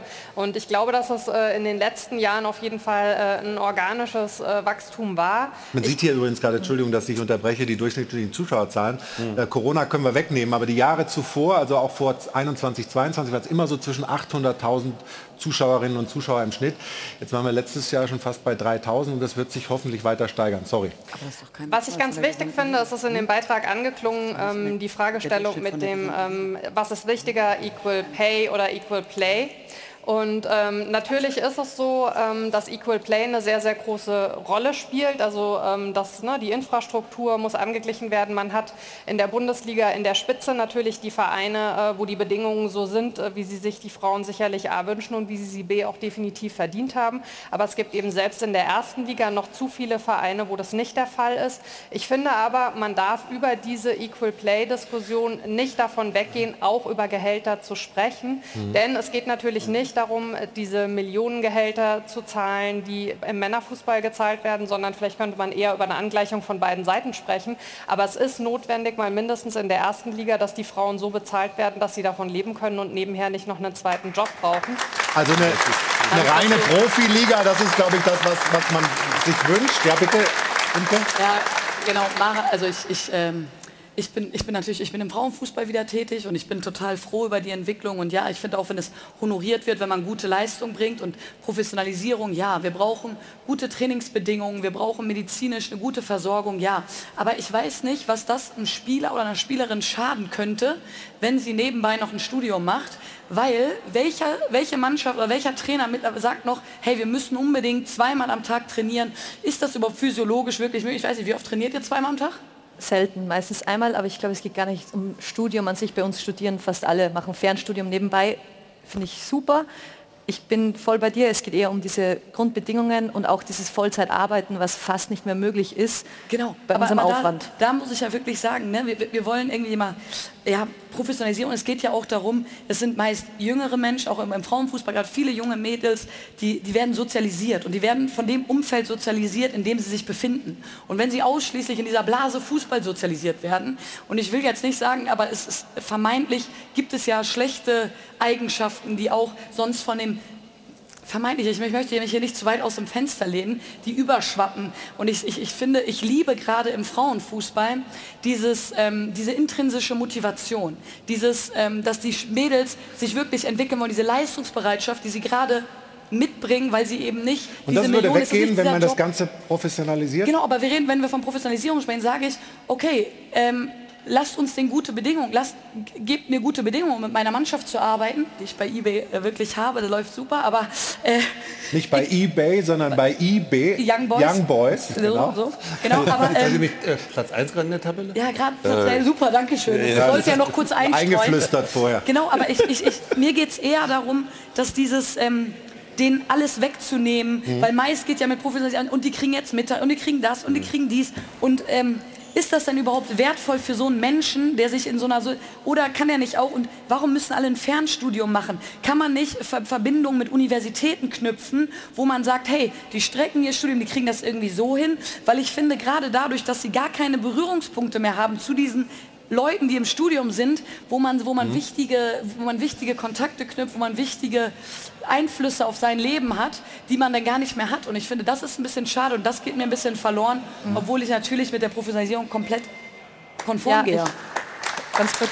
Ja, Sind aber, darf ich ganz kurz noch was erwidern? Ähm, ich finde, das sind zwei unterschiedliche Diskussionen. Ich bin total bei dir, wenn man sagt, man möchte dieses Abgehobene nicht fördern. Und wenn man eine Professionalisierung vorantreibt, dann hat man immer auch eine Gefahr, dass das mit reinkommt. Und das ist was, wo ich total dafür bin, dass man auch sagt, man baut den Fußball der Frauen nicht dem Fußball der Männer nach und wiederholt die Fehler, die da gemacht ja, wurden. Genau. Und die Sache mit dem Studium hast du gerade auch selber schon gesagt, wenn, äh, wenn die Spielerinnen sagen, sie möchten das machen und sie haben die Gelegenheit dazu, du guckst dir das beispielsweise an wie bei einem amerikanischen College-System oder so, dass du eben den Sport und das Studium besser verbinden kannst. Auch da spricht überhaupt nichts dagegen. Aber wenn du dir in der ersten Liga sogar bei vielen Vereinen und in der zweiten Liga sowieso und drunter brauchen wir gar nicht reden, anschauen, dass die Frauen teilweise wirklich 40 Stunden in der Woche arbeiten, mhm. dann abends trainieren, dann natürlich auch die Trainingsbedingungen haben, dass sie nach der letzten Jugendmannschaft, wie gesagt, ich rede nicht von der Spitze, sondern also zweite Liga mhm. und weiter unten, das ist einfach ein Problem und das ehrlich gesagt auch körperlich ein Problem. Da hast du eine höhere Verletzungsanfälligkeit durch die äh, hohe Belastung und so weiter.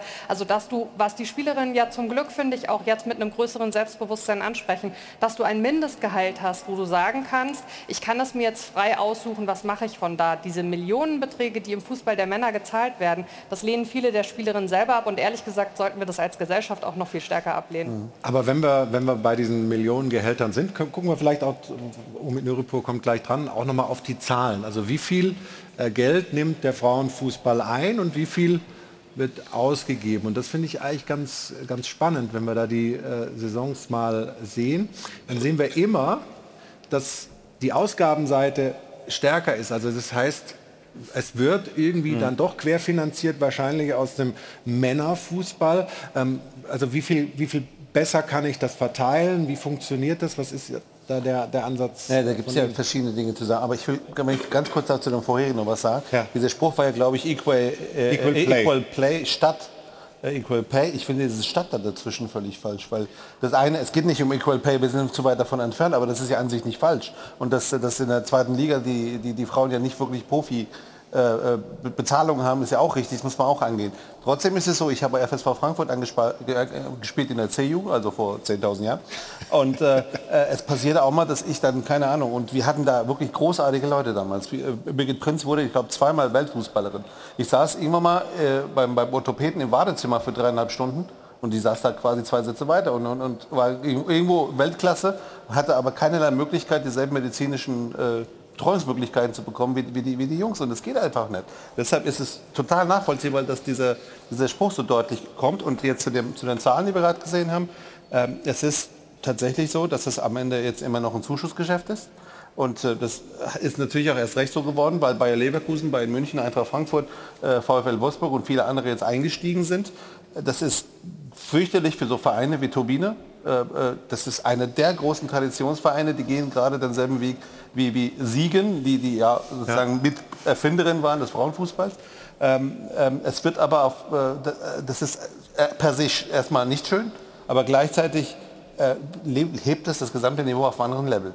Und dass da jetzt endlich ein bisschen mehr Geld reinkommt, ein bisschen mehr Fazilität da ist, es müsste deutlich mehr da sein und auch dementsprechend das Interesse wächst, wenn da, sind wir gleich 10.000 da, ne? Äh, das ist, das ist großartig kurz, und, will, und, diesen Weg zusammen zu gehen, das ist, glaube ich, der Weg. Ich will gerade ganz kurz Fernando Caro noch mal mit reinnehmen. Welche Bedeutung hat die Frauenfußball-Bundesligamannschaft von Bayern 04 für den Verein? Wir sind letztes Jahr Fünfte geworden. Äh, wir haben die letzten Jahre das immer professionalisierter gemacht. Also als ich ankam vor fünf Jahren, hatten wir den Trainer oder die Trainerin und eine Verantwortliche und äh, hatten zum Beispiel keinen sportlichen Leiter oder so, der ist kein Sportdirektor.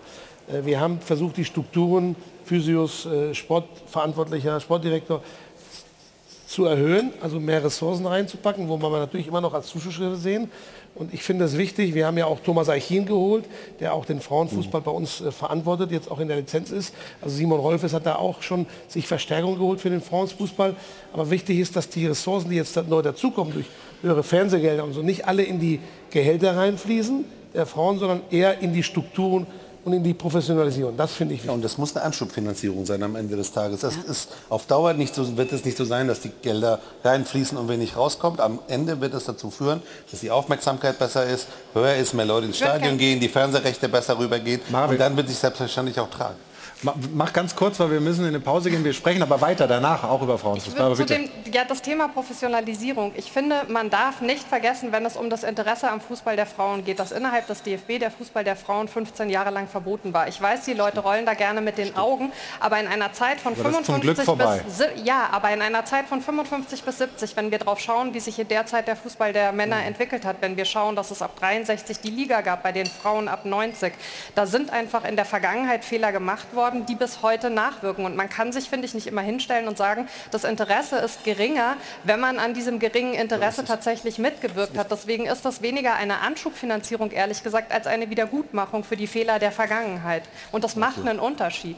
Trotzdem, wenn wir jetzt vom Status quo ausgehen, wollen wir das Ganze, glaube ich, gemeinsam nach vorne bringen. Das machen die Vereine, das versuchen wir Medien auch. Wir freuen uns auch zum Beispiel sehr, dass wir in, in dieser Saison Live-Spiele übertragen können von dieser Frauenfußball-Bundesliga. Und gleich werden wir dich noch ein bisschen genauer kennenlernen äh, persönlich. Ähm, freue mich, dass wir hier so äh, engagiert diskutieren in dieser Runde. Das machen wir gleich weiter nach einer ganz kurzen Pause bei uns im Stahlwerk Doppelpass. Und dann kommt auch der Eintracht Frankfurt Ultra noch ein bisschen zu seinem Recht. Da sprechen wir nämlich auch über die Eintracht. Nach einer kurzen Pause.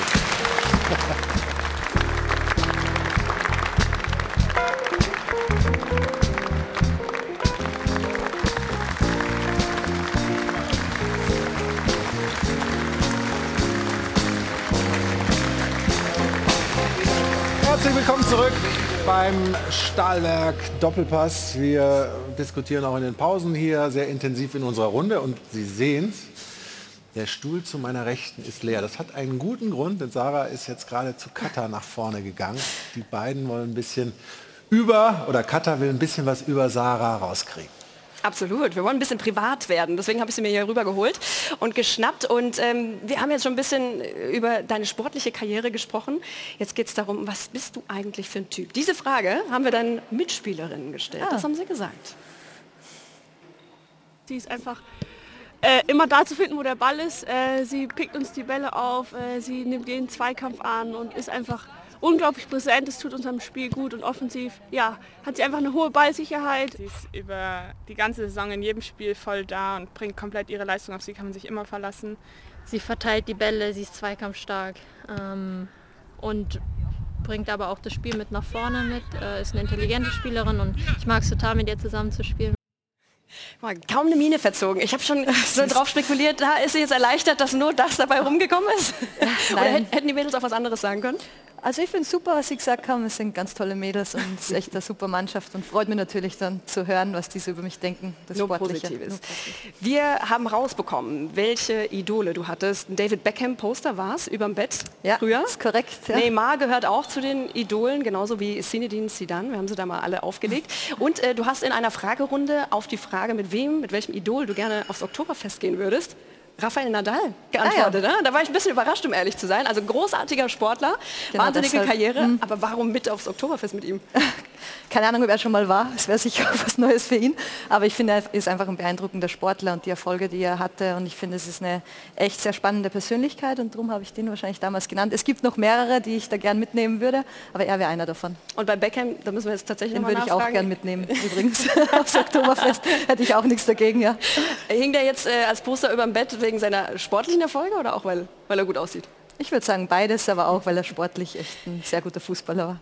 Was hast du mitgenommen von diesen Sportlern, wenn wir eben da nochmal drauf gucken? Was hast du implementieren können, vielleicht auch für deine Karriere? Vor allem Zinedine Zidane ist, glaube ich, so ein ähnlicher Spielertyp, wie ich es bin. Ähm, sehr zweikampfstark im Zentrum, Bälle verteilen, David Beckham habe ich einfach generell verehrt, würde ich mal sagen, als Kind.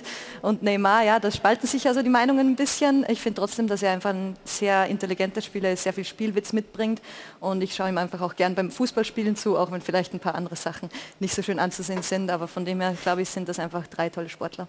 Wenn er mal gerne jammert oder sich auf den Boden fallen lässt. Wir gucken mal zusammen äh, über deine Instagram-Seite. Ist sehr sehenswert, denn man sieht hier auch wieder, du bist eine nicht nur sportlich begeisterte Person, sondern auch modisch, sehr interessiert. Und ich finde, das kann sich auch sehen lassen. Hier rechts sehen wir zum Beispiel einen Anzug, der mir auch sehr gut gefallen würde. Ähm, also das kann man alles sehr, sehr gut vereinen, wie man hier immer wieder sieht. Und dann ist dort ein Bild, da muss ich ein bisschen runterscrollen, hier rechts. Ah, ja. das fällt direkt auf. Die kleine Sarah, damals. Schon im FC Bayern München Trikot. Allerdings hat Sarah jetzt auch einmal ähm, ja angemerkt, dass sie früher nicht unbedingt ein FC Bayern München Fan war. Wer hat dich ja. denn gezwungen, das anzuziehen? ich glaube, wenn man aus Österreich kommt, vor allem aus der Salzburger Gegend, ist so die Nähe mit München, da sind fast alle Bayern München Fan. Und ich war früher dann so als Kind, wenn alle das cool finden, dann will ich das irgendwie nicht. Aber in der Familie war dann schon... Auch, ja, schon ein bisschen, aber natürlich war auch ein Bayern München Trikot im Schrank und ich bin froh, dass ich es damals tragen durfte und noch umso stolzer macht es mich, dass ich es jetzt tragen darf. Ja, so geht es nämlich hier weiter. Ne? Das, das how it started und dann das ist how it's going. Sarah, jetzt haben wir dich auch ein bisschen privat noch kennengelernt und sogar noch mal ein Kinderfoto gesehen. Dankeschön. Gerne.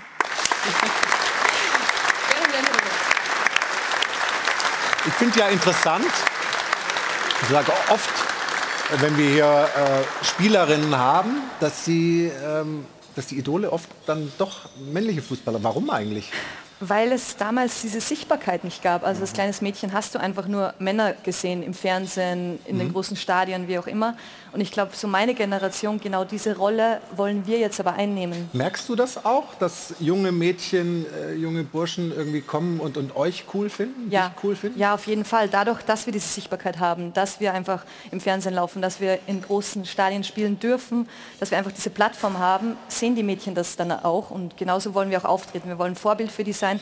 Wir wollen denen zeigen, es ist möglich, als Frau in der Allianz Arena zu spielen, als Frau das Geld damit zu verdienen. Und es ist einfach schön, dass uns das jetzt Du so warst gelingt. ja in, in, in, den Anfangsjahren deiner Fußballerkarriere auch, auch in, in Amerika. Ähm, der Frauenfußball da hat nochmal einen anderen Stellenwert damals ja. gehabt schon? Ja, absolut. Dort spielt einfach jedes Mädchen Fußball. Es ist ein Frauensport, weil die Männer vielleicht auch andere Sportarten haben und nicht nur Fußball. Aber da war von klein auf jedes Mädel am Ball und es war schön, das mitzuerleben und mich dort auch weiterentwickeln zu können. Jetzt gucken wir trotzdem noch mal ganz kurz auf ein Tor ähm, gegen euch äh, am Freitag. Ähm, du standst nah dabei. Bin gespannt auf deine selbstkritische Analyse zum 2 zu 2 zum Tor der Freiburgerin. Da haben wir die Szene. Ja. Es fing schon früher an. Ich glaube, in der letzten Minute dürfen die gar nicht mehr in unsere Strafraumnähe kommen. Hier würde ich sagen, hätten wir den Video Assistant Referee Wegen war, dem Handspiel? Du reklamierst Hand. auch gleich, ne? Ich reklamiere auch gleich, ich stand auch daneben, aber wir haben ihn nicht. Es wurde so entschieden und dann ist für uns das Thema auch durch. Also es bringt jetzt nichts drüber zu reden und lang, ja, was wäre gewesen, aber hier ist eindeutig der Ball in der Hand, aber wir waren selber schuld, dass wir überhaupt in diese Situation kommen. Die Saison ist noch lang, aber es ist natürlich bitter, dass wir jetzt zwei Punkte liegen haben lassen. Aber ähm, wie gesagt, es ist ja erst der Anfang gewesen und ihr habt noch viel Zeit, diese zwei Punkte irgendwo wieder einzusammeln. Wir freuen uns sehr, ich habe es mehrfach schon gesagt, dass wir heute starten hier bei Sport 1 mit dem Topspiel der Frauen-Bundesliga. In Zukunft dann montags, heute aber heute 15.30 Uhr live. Äh, Wolfsburg gegen Bayern 04 Leverkusen und wir haben da eigentlich ein Trio, äh, was für uns durch die Sendung führt. Aber wie das so oft ist, die Frauen sind pünktlich, die Männer kommen zu spät. Lilly Engels und Christina Rann sind schon da und zwar in der Kabine, in der heiligen Kabine der Wolfsburgerin. Macht uns doch mal ein bisschen Lust auf das Spiel gleich. Genau so ist es, lieber Flo. Die Frauen sind pünktlich, sehr pünktlich und hier in der Kabine, du hast es gerade schon angesprochen, unfassbar. Aber Christina, wo ist Mike? Magst du es uns verraten? Also er hat die beste Ausrede. Mike ist noch Coach. Er ist nämlich bei einem Trainingscamp. Das heißt, er beschäftigt sich halt auch mit Jungs und Mädels. Und ihr fragt euch sicherlich, Mike Franz, Frauenfußball, passt das zusammen? Es passt wirklich richtig gut zusammen, weil er halt auch junge Mädchen trainiert, da Bock drauf hat, mit uns die Saison zu bestreiten. Das heißt, nachher sind wir definitiv ein Trio. Und Frauenfußball, was passt auch echt authentisch, nahbar. Wir sind hier in der Kabine und wenn man sich hier mal so ein bisschen umguckt, was hier für Namen auf den Trikots sind und fast mal ein bisschen das Gefühl, was bei der Nationalmannschaft, oder? Naja, die Wolfsburgerinnen hatten auch weniger Zeit, sich vorzubereiten, da eben sehr, sehr viele Nationalspielerinnen dabei sind, auch wenn für uns die Weltmeisterschaft relativ früh vorbei war. Aber nach drei Minuten äh, können wir sagen, wir haben auf jeden Fall sehr, sehr viel gesehen. Ich habe gerade drei Minuten aufs Ohr gehört und sage ich das sofort. Wir haben hier nämlich was entdeckt. Ja, genau. Ähm, magst du das übernehmen? Ich darf, ich darf es anfassen. Das ist nämlich eine Banane für Kathi Hendrich. Die braucht immer etwas mit der Nummer 4 und Kulle, der Zeugwart, hat uns verraten, in diesem Jahr war es einfach, denn es wird einfach die Meisterin Banane 2024. Das kann ja schon ganz gut losgehen. Sarah hat es ja gerade schon gesagt, die Bayern haben zwei Punkte liegen lassen. Die Wölfinnen wollen also mit Schwung in die Saison starten, wollen das Spiel gewinnen. Ich erwarte eins mit offenem Visier. Bayern Nuffi Leverkusen letzte Saison auf Rang 5 beendet. Und das heißt also auch, dass wir ein richtig spannendes Spiel sehen. Lohnt sich also ab 15.30 Uhr nachher einzuschalten. Auf jeden Fall. Und ich würde sagen, liebe Sarah, das ist eine Kampfansage, oder? Ja. Hast du schon hingehört, oder? Natürlich. Ähm, das ist der übliche Zweikampf, obwohl ich mittlerweile sagen muss, es gibt auch noch andere super Vereine, die echt gute Arbeit leisten. Das Niveau wird immer besser in der Liga, aber Wolfsburg und Bayern werden natürlich wieder um den Titel mitspielen. Mhm. Ich freue mich auf den Zweikampf, es wird spannend und mal schauen. Vielleicht kann ja Leverkusen da heute uns auch ein bisschen helfen, um den Saisonstart nicht ganz so schlimm zu gestalten. Überraschung. Ja, ab 15.30 Uhr unsere Live-Übertragung. Lilly Engels moderiert. Unser Experte ist Mike Franz und Christina Rann, die Sie gerade auch gesehen haben, kommentiert. Wir freuen uns sehr drauf und ich hoffe, Sie sind alle nachher dann live vor dem Fernseher dabei. Jetzt zur Eintracht. Was ist bei der Eintracht drin dieses Jahr? Neuer Trainer, ähm, Abgänge, Kolomouani hat viel Geld gebracht, aber man konnte keinen richtigen Ersatz mehr finden. Was ist das Gefühl des Eintracht Ultras Omid Nuripur für also, die Eintracht? Ich, ich, will mal mit dem Wichtigsten beginnen. Kann sein, dass wir in vier Wochen äh, Gruppenphase Champions League spielen, weil unsere Frauen gegen Sparta Prag spielen und die Wölfinnen spielen gegen PSG. Ja. Und das wäre FC Paris. Bitte? FC Paris haben Gegen FC Paris. Ja. Also das ist nicht so viel einfacher, im nee. Gegenteil. Also es kann sein, dass die es nicht schaffen. Das wäre, glaube ich, ähm, ähm, schlecht für den deutschen äh, Fußball, für den Frauenfußball. Aber da hätten wir diese Einmaligkeit, dass wir da sind und, äh, und andere nicht. Ähm, bei, bei den Jungs äh, es ist ein bisschen frustrierend, weil es jetzt, ich weiß nicht, wie viel Saison ist, wo wir einen Umbruch haben, die Substanz der, im Kader eigentlich besser wird. Obwohl wir Kamada verloren haben, So verloren haben, Ndika verloren haben, Kolumani verloren haben. Ähm, ich weiß nicht, wer noch alles. Ähm, trotzdem ist ja, ich finde, gut eingekauft worden. Und jetzt fängt die Saison an und wir haben ja einen Spielplan, der ist super günstig. Wir spielen ja erstmal nicht gegen die Großen. Äh, und jetzt haben wir nach vier Spielen sechs Punkte, äh, haben ein Tor kassiert aus dem Spiel heraus und der Rest war, waren Standards. Also hinten funktioniert es deutlich besser als sonst. Mhm.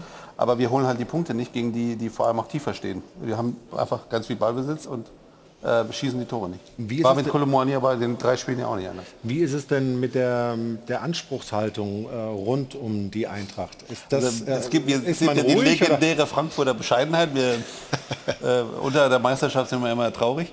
Ähm, und äh, nein, es ist äh, der, der, Dino äh, Topmöller, den ich nicht besonders gut kenne, von dem es heißt, er sei ein grandioser äh, Fußball, äh, Fußballcoach und äh, ähm, der per se schon mal Credits hat, weil diesen, diesen Nachnamen hat wegen seines Vaters. Den, den, den kennt äh, Imke gut, ne? Oder? Genau, Ihr habt ja. Trainerlehrgang zusammen gemacht? Ja, genau. Wir haben die UEFA Pro-Lizenz zusammen gemacht. Mhm. Und, äh, Dino saß neben mir. Hat abgeschrieben bei dir? Ja, ganz oft. Immer. Ja, Habe ich mir gedacht. Das hat ihm wohl gut getan. ja, genau.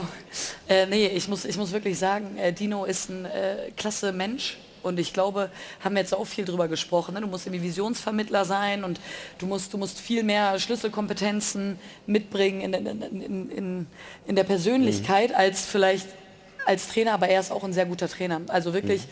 da äh, schätze ich ihn auch sehr hoch ein. Ich, ich hatte ja unter Julia jetzt auch noch gearbeitet. Also ich glaube schon, dass er ein sehr guter Trainer ist und ich, und ich wünsche mir für ihn, dass er einfach die Zeit bekommt, mit dieser Mannschaft auch vernünftig in Ruhe zu arbeiten. Ich weiß, Frankfurt auch einfach sehr viel Druck, so viel sehr, sehr gute Fanbase mhm. und ich, ich äh, wünsche ihm, dass er da die Zeit bekommt, seine Handschrift zu zeigen mit dieser Mannschaft, ähm, weil ich auch denke, dass sie individuell Klasse haben, aber manchmal braucht es und ich sage gerade gegen schwer also das ist auch was fürs Phrasenschwein, tiefstehende Gegner immer schwer zu bespielen. Ja, mache ich sehr gerne. Ja, bitte. Gerne rein. Genau.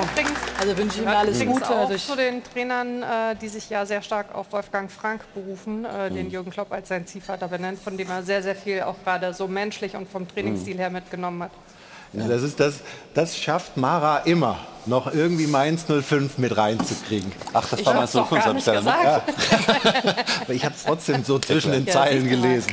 Ja, ähm, heute bei uns, wie gesagt, äh, Frauenfußball-Bundesliga um 15.30 Uhr, aber es gibt auch die Formel 1 im Free TV, die Sky Formel 1 Highlights und die Kollegen von Sky machen uns jetzt mal ein bisschen Lust. Es ist ein besonderes Rennen, der große Preis von Singapur. Lieber Florian, liebe Sport 1 Zuschauer, zunächst einmal herzlich willkommen hier aus Singapur. Das Ganze kurz vor der Fahrerparade. Timo an meiner Seite. Timo, du bist ja auch hier oft gefahren. Kurz einmal aus deiner Sicht, aus Fahrersicht. äh, Was macht diese Faszination Singapur aus? Ja, einmal, dass es äh, das Nachtrennen ist und du auf einem Stadtkurs dir keine Fehler erlauben darfst. Und das ist hier einfach sehr, sehr speziell natürlich auch, was die Temperaturen angeht. Also es ist schon die ganze, ganzen äh, drei Tage unfassbar warm, über 30 Grad, gefühlte 100% Luftfeuchtigkeit. Also das ist auch nochmal so ein Faktor. Wir haben ja die Bilder gesehen, auch äh, mit Nico Hülkenberger und Kevin Magnussen, die äh, wirklich einen hochroten Kopf hatten nach dem zweiten freien Training, sich da ins Eisbecken geschmissen haben, um abzukühlen. Also das Ganze hier ist schon sehr, sehr speziell, ähm, aber macht einen Riesenspaß hier zu fahren. Ja, noch ist es taghell, ähm, gleich wird es dann dunkel sein. Die Mutter aller Nachtrennen, sagt man ja, 1500 Lichter sorgen dann äh, für Flutlichtatmosphäre hier. Ausgangslage eine ganz andere. Max Verstappen hat so ein bisschen diesen Singapur-Fluch, hat hier noch nie äh, gewinnen können. Auch äh, gestern hat er sich schwer getan, startet nur von Position 11 und die Ferrari ist auf einmal da mit Carlos Sainz, zweite Pole in Folge, Charles Leclerc auf drei. Wie schätzt du es ein fürs Rennen heute?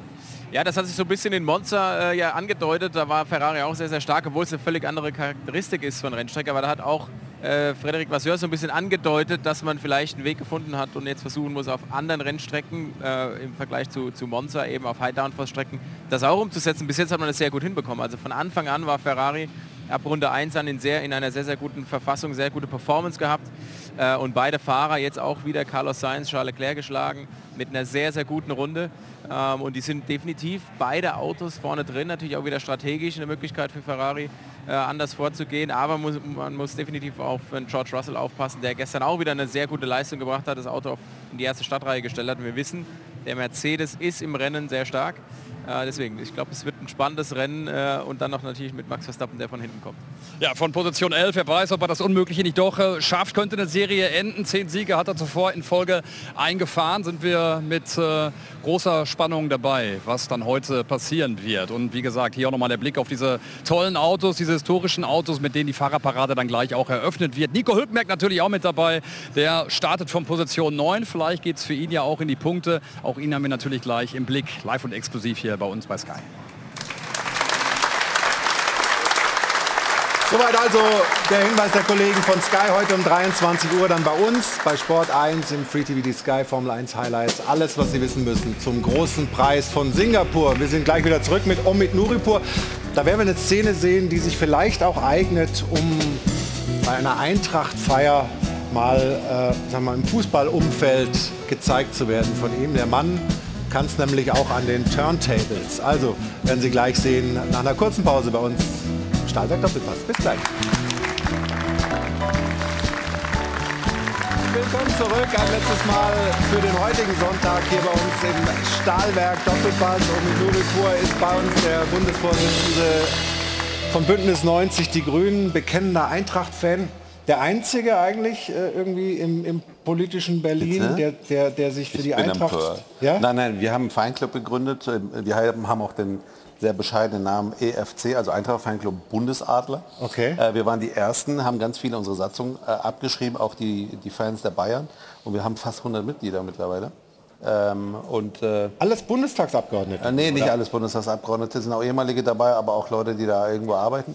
Äh, aber also ich bin der Vorsitzende, meine Stellvertreterinnen sind Parteivorsitzende der Linkspartei, Bundesministerin des Innern, Bundesministerin für Wissenschaft und äh, äh, Forschung, ehemaliger Bundesminister für Arbeit und Soziales, also der Axel Die sind Hellmann. alle, unser- die sind alle Eintracht die sind alle der, der Vorstand und der, der Ostbeauftragte der Bundesregierung ist unser Kassenprüfer. Also äh, äh, der, der Axel Hellmann sagt immer, wir regieren diese Republik. Und ist Und da ebbt der Applaus ist, ja, genau. Ist das, ist das die stärkste Fußballfraktion sozusagen im Bundestag, die Eintracht? Oder, gibt's, Also wir sind die längsten- Bayern da genauso gut organisiert? Also wir, wir sind am längsten verfasst. Ich glaube, wir sind am besten äh, tatsächlich auch organisiert und wir haben auch die meisten Mitglieder. Aber nochmal, es ist richtig, wir haben geöffnet auch für Mitarbeiter und Mitarbeiterinnen. Und wenn man sich äh, politisch manchmal so gegenübersteht, dann ist der Fußball was Verbindendes oder total? Also wir, wir treffen parteiübergreifend. Ja, Ja, klar, Hab ich wir, wir gehört. Treffen uns, gucken äh, zusammen und äh, äh, ähm, da ist völlig egal, ob, ob das jetzt äh, die eine, eine, eine rote ist oder ein schwarzer ist. Da, da gilt es, dass die Adler jetzt gewinnen und den Pokal holen. Oder was Größeres. Und, und wenn dann irgendwie äh, ein neuer Kassenwart gewählt wird, dann wird gefeiert, möglicherweise so, wie wir es hier auf den folgenden Bildern mal sehen, ähm, Omid Nuripur als DJ. Wo war das denn? Animateur, oder? Das, äh, Sagen wir mal so, dass der Boden noch steht, äh, äh, das lag äh, nicht an meinem Gewicht. Ähm, aber äh, wo war das? Das war auf dem Parteitag. Das war auf dem Parteitag der Grünen. Das war äh, ein rein grünes Ding. Äh, aber wir, wir gehen natürlich auch zusammen. Äh, nach dem Spiel bleiben wir da sitzen und, und äh, es gibt zu, zu wenig Appleboy. Das ist unser Kulturgott aus, aus Hessen. Kenn Falls ich. es nicht kennt, äh, jemand nicht kennt, äh, das, das gibt es in Berlin nicht so oft. Und ja, die kulturellen Herkünfte sind ja unterschiedlich. Die einen wollen natürlich im, in der deutsch-parlamentarischen Gesellschaft sitzen äh, und Wein trinken. Die anderen wollen natürlich in die, in die Kneipe. Und, äh, aber wir kriegen das immer zusammen hin. Also der Fußball äh, spielt eine große Rolle auch im Deutschen Bundestag, im politischen Betrieb in Berlin. Und du hast gelacht, ne? Beim, beim, Beim beim Hessischen, beim Appleboy. Appleboy. Ja. Du bist ja auch ein hessisch Mädel. Ja, absolut. Deswegen logisch. habe ich gedacht, ja, also in dem Fall, ich wusste genau, was gemeint ist. Appleboy. Wir haben ähm, heute aber auch, äh, Sie können Appleboy trinken, Sie können Wein trinken, was auch immer Sie möchten. Wir haben auf jeden Fall jede Menge äh, Live-Sport noch für Sie. Sie dürfen also gerne noch ein bisschen am Fernseher bleiben. Jetzt direkt nach dem Doppelpass anschließend Bundesliga pur. Wir haben dann später vor äh, dem Frauenfußball-Bundesligaspiel zwischen Wolfsburg und Leverkusen ab 15.30 Uhr auch noch ein bisschen Darts für Sie, genauso wie danach dann auch noch. Und heute Abend, Flo hatte das eben ja auch schon mal angesprochen, die Formel 1 äh, Sky Highlights dann auch noch bei uns. Also Sie sind versorgt, Sie merken das, wie gesagt, getränketechnisch müssen Sie sich dann selbst überlegen, was Sie da nehmen. Wir haben folgende Spenden heute zusammenbekommen, 410 Euro insgesamt, darf gerne auch, äh, genau, unter Applaus begleitet werden. Familie Eckert gratuliert da dem Papa Volker zum 60. Geburtstag, also herzlichen Glückwunsch. Da hinten 60 Euro, dann die Sportfreunde Tischtennis aus Neudorf im Harz. Günni und Mügge und seine Mädels haben gespendet, genauso wie Armbrust Gebäudedienste aus Groß-Gerau. Und dann noch die VfB-Fans Ralf und äh, Jesse, der Bayern-Fanclub Naburg. Eikeler Krug aus Blassheim. Alfred Winterer. So, und so sind, wie gesagt, 410 Euro heute zusammengekommen. Ich habe mir sagen lassen, von Stefan 500, das ist dann, das wäre schon richtig gut noch, wenn wir dahin kommen, ne? Guck mal, Nächste heute, Woche. heute am ersten Oktoberfest-Wochenende des Jahres gibt es von unserer Band ein, ein Xuffer und hier Bier im großen Krug. Bedanke mich sehr für die sehr engagierte, angenehme Diskussion. Wünsche noch einen schönen Sonntag und äh, rausgehen wollen wir mit zwei Dingen. Wir wollen hinweisen darauf, dass Felix Magath nächsten Sonntag bei uns ist, der heute gesagt hat, ich bin bereit mit dem DFB zu verhandeln. Mal schauen, ob dann nächsten Sonntag schon der neue Bundestrainer bei uns ist oder ob es ein anderer geworden ist oder ob wir noch warten müssen. Wir sind gespannt. Denken Sie an die Sport 1 TV-App, wenn Sie die Sendung noch mal sehen wollen. Und jetzt wünsche ich Ihnen ein Prosit. Dankeschön für den heutigen Sonntag. Bis bald.